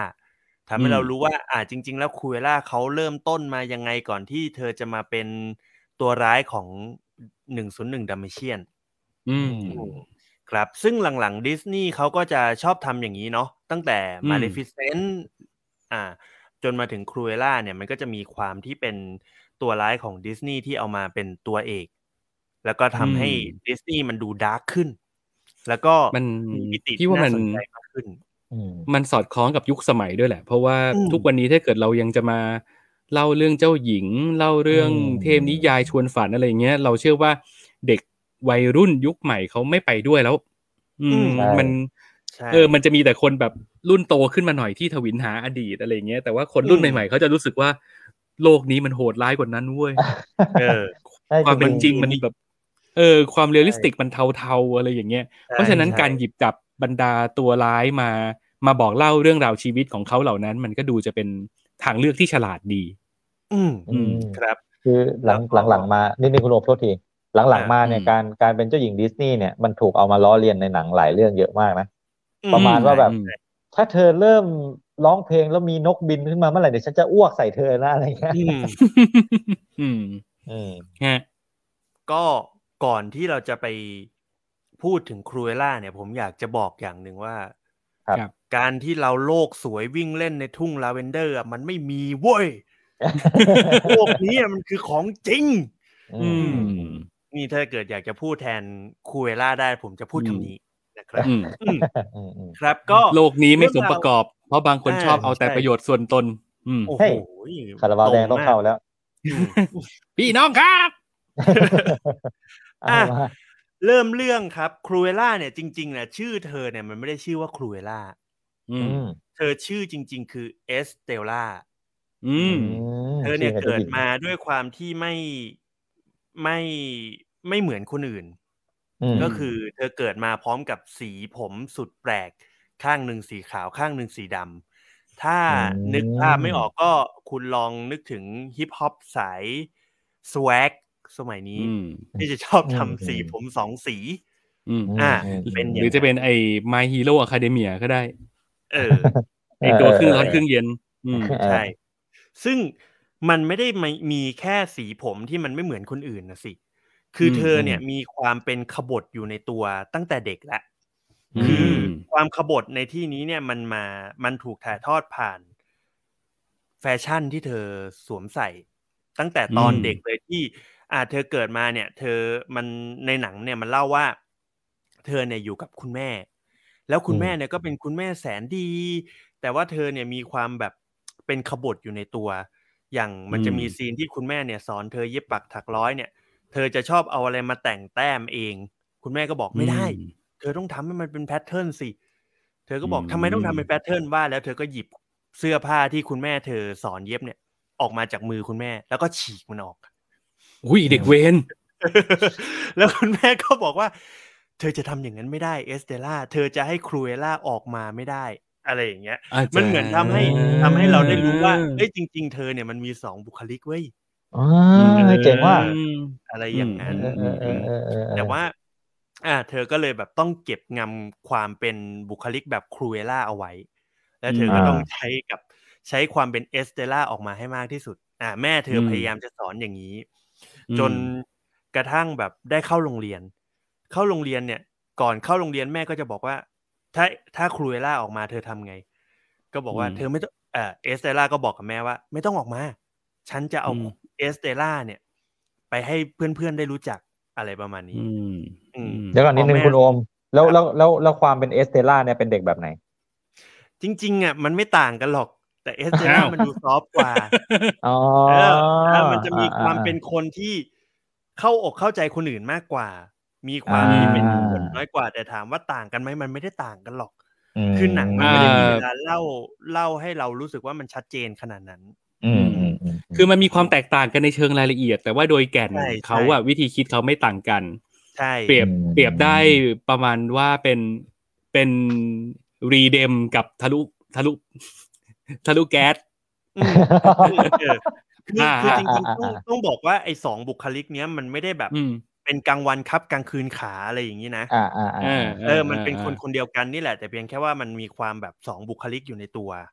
อืมอืมอืมอืมอะไรอย่างเงี้ยโอเค แล้วแล้วพออะเรากลับมาที่ Estella เนี่ย พอแม่ส่งอืมส่งเข้าโรงเรียนเสร็จปุ๊บเนี่ย อาจากแรก ๆ ก็ใส่ชุดนักเรียนธรรมดา ไม่ใช่ เธอก็พลิกกับชุดที่เธอแอบทำไว้อืมจากชุดนักเรียนยูนิฟอร์มธรรมดาพลิกกลับมากลายเป็นสาว fashionista ในสมัยเด็ก อะไรอย่างเงี้ยบวกกับอืมสีผมที่มันเป็นสีที่มันไม่เหมือนคนอื่นอยู่แล้วเนี่ยมันก็เลยกลายเป็นที่อะไรเอ่ยไม่เข้าพวกในโรงเรียนอืมันก็เลยทำให้เธอเนี่ยมีปัญหา แล้วก็อยู่อืมโรงเรียนไม่ได้ อะไปต่อยตีกับเด็กผู้ชายมั่งล่ะ มีความเป็นขบฏไปด่าผออมั่งล่ะนู่นนั่นนี่อะไรอย่างเงี้ยอืมเดี๋ยวเดี๋ยวแต่พอพอผออืมทำทันบนเธอก็บอกทำไปเลย หนูไม่แคร์อะไรอย่างเงี้ยทำไปอืมหลาย ๆ รอบมากจนสุดท้ายก็ต้องโดนไล่ออก อืม แล้วมันอืมมันก็เลยทำให้เธอเนี่ยต้องย้ายถิ่นฐานที่อยู่จากที่เดิมของเธอเนี่ย ไปอยู่ลอนดอนอืมแต่ก่อนที่จะไปลอนดอนเนี่ยเหมือนคุณแม่เนี่ยจะต้องพาเธอไปที่ที่หนึ่ง เหมือนต้องไปทำธุระอะไรสักอย่าง อืมอืมกลายเป็นว่าพอไปที่ตรงนั้นเนี่ยมันคือปราสาท Baroness ซึ่งตอนนั้นเนี่ยอืมเขามีงานเหมือนเป็นงาน gala dinner กัน อืม แล้วคุณแม่ก็เลยบอกว่าเอ้ยเดี๋ยวแม่ไปแป๊บเดียว Estella เธอรออยู่ในรถนะ อืม อืม เอสเตล่าเนี่ย มันก็เป็นคนเชื่อฟังแม่ไง พอแม่อืมลงจากรถไปอืมปุ๊บ มันก็แอบลงไป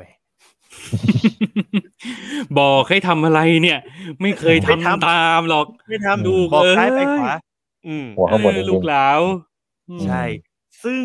ความที่นิสัยเธอเป็นอย่างนั้นนี่แหละ มันอืมเลยทำให้มันเกิดเหตุการณ์ วุ่นวายขึ้นมาในงานนั้นอืม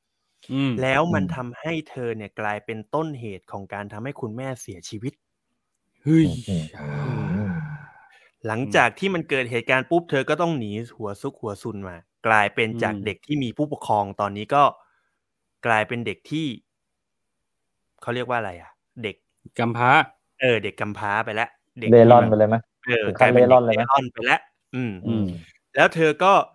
ได้มีโอกาสมาลอนดอน อืมอืม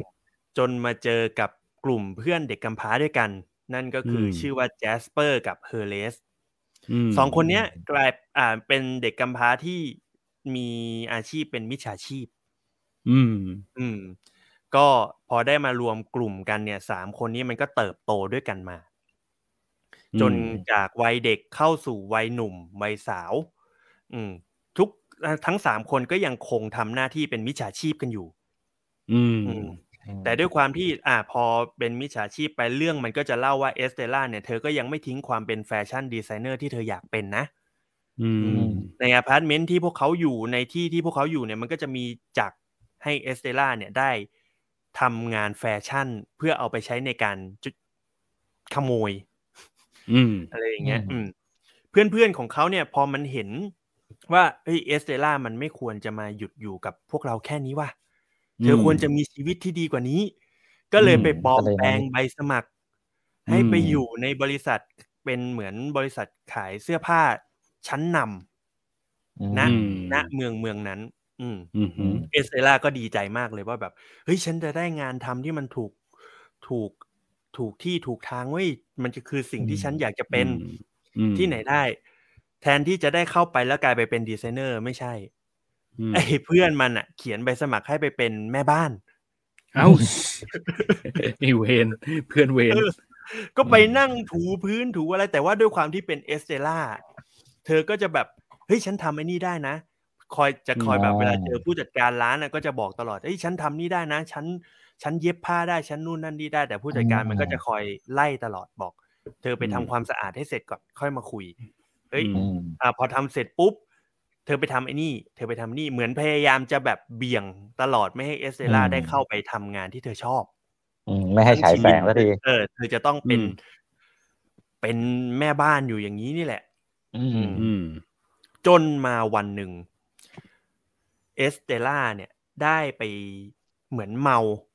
แล้วก็ไปทำแบบตัวโชว์ ตัวโชว์หุ่นโชว์ข้างหน้าเนี่ย เละเทะไปหมดเลยในแบบของเธอ เธอบอกว่าไอหุ่นโชว์ที่มันถูกวางอยู่เงี้ยมันไม่สวย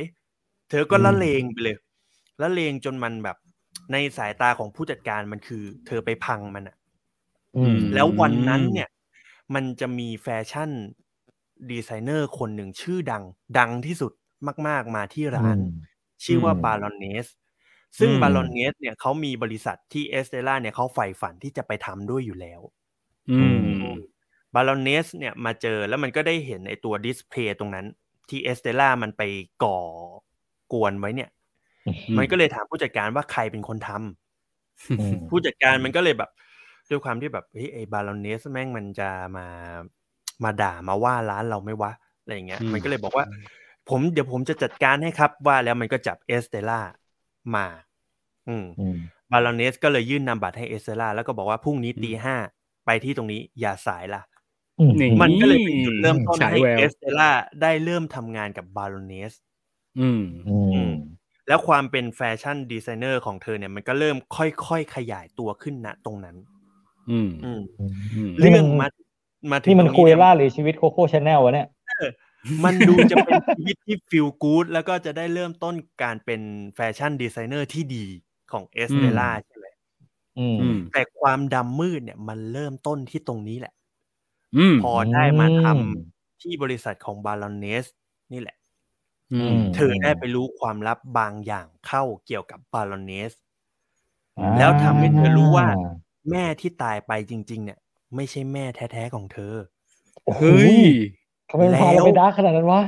แม่คนนั้นเนี่ย มันไม่ได้มันไปเนี่ย มันเหมือนแบบมันมีการถูก set up ไว้อยู่แล้วว่า เธอจะต้องตาย อืม เอสเตล่าก็เลยเลือกที่จะละทิ้งเอสเตล่าคนนั้นไว้ แล้วเอาอืมครูเอลล่ากลับมาอืมคราวนี้เนี่ยมันก็เลยเกิดเป็นการ battle กัน ระหว่างสองอืมแฟชั่นดีไซเนอร์ ระหว่างบารอนเนสและอืมครูเอลล่าอืมอื้อหือต้องขอบอกเนี่ยว่ามันมากๆอืมอืมอื้อหือน่าครับสนใจเรื่องราวหลังจากนี้ไปดูกันเอาเองอืมสนุกอืมมากๆ อืมเฮ้ยแต่ครับว่าอืมมันเหนือความคาดหมายผมมากเลยนะ ผมไม่คิดเลยแล้วถ้าเกิดคุณไม่เอามาเล่าเนี่ย ผมไม่คิดเลยนะอืมว่าหนังมันจะพาเราไปไกลถึงขนาดนั้นนะเฮ้ยมันอืมไกลมากๆ มันไกลเอมากอให้เจ๋งๆคือที่เจ๋งผมเล่าเนี่ย มันอาจจะอ่าต้องบอกก่อนแอดแอดก่อนว่ามันมันเกือบจะหลุดสปอยไปแล้ว แต่นี่มันคือแค่พาร์ทแรกของหนังเท่านั้น อืมอ่าอ่าอ่พาร์ทสองพาร์ทต่อไปหลังจากเนี้ยโหคุณจะได้เห็นความแบบสนุกสนาน คุณจะได้เห็นการแบทเทิลกัน คุณจะได้เห็นการใช้โอ้เขาเรียกว่ามันคือการใช้ไอเดียในการฟาดฟันกัน อืม อือืมมผมมีคำถามแล้วสุดท้ยบทครับผม มีดัมเบเชียนโผล่มาป่ะครับ เรื่องนี้นี่มีมาเฮ้ยมีมาดีกันมีมาตั้งแต่เลี้ยงแมวนี่ก็ห่วงพวกอืมสัตว์เลี้ยงเหลือเกินอืผมผมบอกใบ้แค่ว่าดัลเมเชียนเนี่ยมันคือจุดเริ่มต้น ของอ่าการฆาตกรรมแม่ของครูเอลล่าแล้วกันเฮ้ยพอแล้วพอแล้วพอแล้วพอแล้วพอแล้วเออพอแล้วพอแล้วผมบอกแค่นี้อ่าเพราะมันมันมันมาให้เห็นมันมาให้เห็น อ่าอ่าอ่าอ่าอืมโอเค เท่าที่เท่าที่ได้ยินคนรีวิวเรื่องนี้มาเนี่ย เขาจะชื่นชมกันเรื่องแฟชั่นสุดยอดมาก ชุดแต่ละชุดที่ออกมาใช่คือสวยแซ่บเวอร์ใช่ปังปุริเย่มากอืมแล้วพอมันมาอยู่ในไม้แขวนอย่างเอมมาสโตนอืม มันมันยิ่งทำให้ทุกชุดมันเหลือค่ามากอืมๆครับอืมแล้วก็มีอีกผเรื่องหนึ่งผมจะเรียกว่าโอ้โหเป็นด้อมของเอมมาสโตนก็ได้อะผมชอบเธอมากอืมอืมพอคุยครับเมนเมนเออเป็นเมเป็นนเมนเป็นนะเมนอืมอืมแล้วก็มีอีกเรื่องหนึ่งที่เขาชมกันก็คือเรื่องเพลง อ่า ใช้ได้อืมดีทุกจังหวะ เป็นการอืมรีอ r เลน g e เพลงที่เหมาะมาก อ๋อไม่ได้มาดื้อๆใช่ไหมมาแบบมีไม่ rearrange ด้วยใช่ไหมอืมๆใช่มันไม่ได้ยกมาแบบทั้งกระบิมันไม่ได้เอา original มา บางเพลงเนี่ยอืมมันก็เอามาทำใหม่ให้มันเข้ากับ mood and tone ของหนังณช่วงเวโอ้ลานั้นน่าสนใจดีอืมอืมแต่ว่าอืมพอนักวิจารณ์เนี่ยเขาก็จะมีสองสองมุมนะ คือคืออมมุมที่ชอบเนี่ยมีเยอะ แต่ว่าบางมุมเขาจะบอกว่าพอดมันมันมันอ่อนหรือว่าอะไรอย่างเงี้ย แล้วก็มันก็จะมีความไม่ make sense บางอย่าง แต่ผมกลับรู้สึกว่า พอมันด้วยความเป็นหนังดิสนีย์อะอืมมันมันความ make sense ตรงนั้นมันมันไม่มีตั้งแต่สีผมเกิดมาแล้วมันแบบเป็นสีผมสองสีแล้วปะยอมมันเถอะมันก็ต้องมีความการ์ตูนเออมั้งอะไรวะอย่างนั้นน่ะเออมันมันอืมมันยังมีความการ์ตูนอยู่อะซึ่งอืมถ้าเรามองข้ามตรงนั้นได้ เราสนุกกับหนังเรื่องนี้แบบเพลินๆได้เลยอะอืมอืม แล้วแล้วผมจะบอกเลยว่าอืมหนังเรื่องนี้มันไม่ได้ชวนให้เราแบบ แค่ ติดตามตั้งแต่ต้นยันจบเท่านั้นน่ะระหว่างอืมทางอะการพัฒนาการของครูเอล่า มันน่าอืมสนใจมากเลยนะ มันไม่ใช่อืมแค่ว่าจากแบบคนหนึ่งที่มัน turn dark ได้มาก ๆ มันจะแค่นั้นน่ะ มันมีเรื่องราวของความสัมพันธ์ของตัวเธอ ตัวคนรอบข้างอีกไงอืมเพราะเธออยู่กับเพื่อนใช่ไหม อย่างที่ผมบอกว่าเขาจะมีคู่กลุ่มมิจฉาชีพของเขาคือตัวแจสเปอร์กับเฮอร์เลส อะอืมอืมอืมอืมจากที่เป็นเพื่อนกันเนี่ย พออืมเป็นครูเอล่าแล้วปั๊บเนี่ย ความสัมพันธ์ที่มันเป็นเพื่อนน่ะมันค่อยๆหายไปไง เฮ้ยเป็นมากกว่าเพื่อนเหรอมันเป็นมากกว่าเพื่อนไง คือจากเพื่อนกลายเป็นลูกน้องไงพับพับพับเอออะไรอย่างเงี้ย แล้วไอ้อืมตัวเพื่อนอะไอ้แจสเปอร์กับเฮอร์เลสอะมันไม่ได้รู้สึกว่าเต็มใจที่จะทำขนาดนั้นถ้าเป็นครูเอล่าแต่กับเอสเตล่าพวกมันเต็มใจ แต่พอมันเป็นครูเอล่ามันเหมือนแบบ ความกดดันนี้ฉันรับมันไม่ไหวเว้ยอืมอะอืมแค่นี้ อืม ไปดูเฮ้ยกันนี่ก็เยอะเอาเองละนี่ก็เยอะละนี่ก็เยอะละอ่าผมบอกได้เลยว่าโอเคโอเคมันโอเคสนุกมาก ๆ แล้วมันเป็นอืมเป็นหนังหนังดีอีกเรื่องที่ควรค่าแก่การได้ดู แล้วคุณจะรู้สึสุกดยอด ดีงามกับทุกอย่างอืมนักครับแสดงบทองค์ประกอบต่างๆ รวมถึงแฟชั่นที่มันเป็นเมนของเรื่องนี้อืม เป็นหนังใช่ไหมคุณโดมเป็นหนังครับอืมมสองชั่วโมงสี่สิบห้านาทีได้มั้งโดยประมาณ โอ้โหยยาวนานจังอะเพราะตอนแรกมันจะไปเป็นหนังใหญ่ แต่พิษโควิดอืมมันไป on โรงไม่ได้ มันก็เลยต้องมาอืมสู่เส้นทางสตรีมมิ่งอย่าง Disney Plus อืมครับอืมอืมอืมอืมโอเค ไปดูเถอะอะแนะนำแรงๆ แล้วตอนจบนี่จี๊ดจ๊าดมาก แล้วคุณก็จะพอแล้วพอแล้วว่าพอแล้วพอแล้วพอทำแล้วไมพอแล้วพอแล้วพอแล้วพอแล้วทำไมคูเอล่าถึง เป็นตัวร้ายในเรื่องหนึ่งศูนย์หนึ่งดัมเมเชียนคุณโดมที่ชอบแถมมแค่นี้ อะจ้ะโอเค ครับคสุรับดยอดแนะนำอะแนะนำแนะนำและทั้งหมดนี้ก็คือสิ่งที่เราโดนกันมา อะไรนะอืมสมกับการเป็นไฮไลท์ไหมคูเอล่าอ่าโอเคโอเคเลย อ่า สมสมเออนี่ผมจะม้วนโอเคจบปิดแล้วเนี่ย แบตผมจะหมดแล้ว อ่าโอเคโอเคโอเคตอนเล็กมาตอนน้อยอยู่ได้อะมามามามาอะโอเค และทั้งหมดนี้ก็คือที่เราโดนกันมาในรอบสัปดาห์นี้นะครับ ถ้าเกิดคุณผู้ฟังมีความคิดเห็นกับเรื่องไหนอะไรยังไง หรือมีอะไรที่อยากจะแนะนำให้เราไปดู ก็เชิญมาคอมเมนต์ได้เลยที่คอมเมนต์ที่ใต้คลิปนี้ใน Facebook Page Minority นะครับ แล้วก็เชิญชวนมาดูสดกันได้ในคราวหน้านะครับ แล้วก็ถ้าย้อนหลังเราก็จะมีที่ใน YouTube ช่อง Wonderlama แล้วก็ติดตามในรูปแบบของ Podcast ได้ที่ Spotify Google Podcast Apple Podcast แล้วก็ทุกช่องทาง Podcast ที่คุณถนัดนะครับอืมครับผมโอเค วันนี้เราไม่มีอะไรตกหล่นแล้วนะ เราเต็มที่ไม่มีโอ้โห นี่ล่อโอ้โหมันไลฟ์มาชั่ชั่ววโมโมงงครึ่ง บ้าบอที่สุด อัดจริงอืมยังไม่ยาวขนาดนี้เลยออะอะโอเคครับ ขอบคุณที่ติดตามฟังกันมาถึงตรงนี้นะครับ ขอบคุณทุกคอมเมนต์ทุกไลค์ที่มากดให้เรา แล้วก็ทุกอืมแชร์ที่คุณแบ่งปันให้คนอื่นไป ยังไงก็ฝากติดตามกันไปนานๆ เราก็พยายามจะทำแบบนี้กันต่อไปเรื่อยๆนะครับ มาเป็นกำลังใจให้พวกเราด้วย ขอบคุณทุกคนมากสำหรับวันนี้ต้องจากกันไปแล้ว สวัสดีครับผม สวัสดีครับ Peace out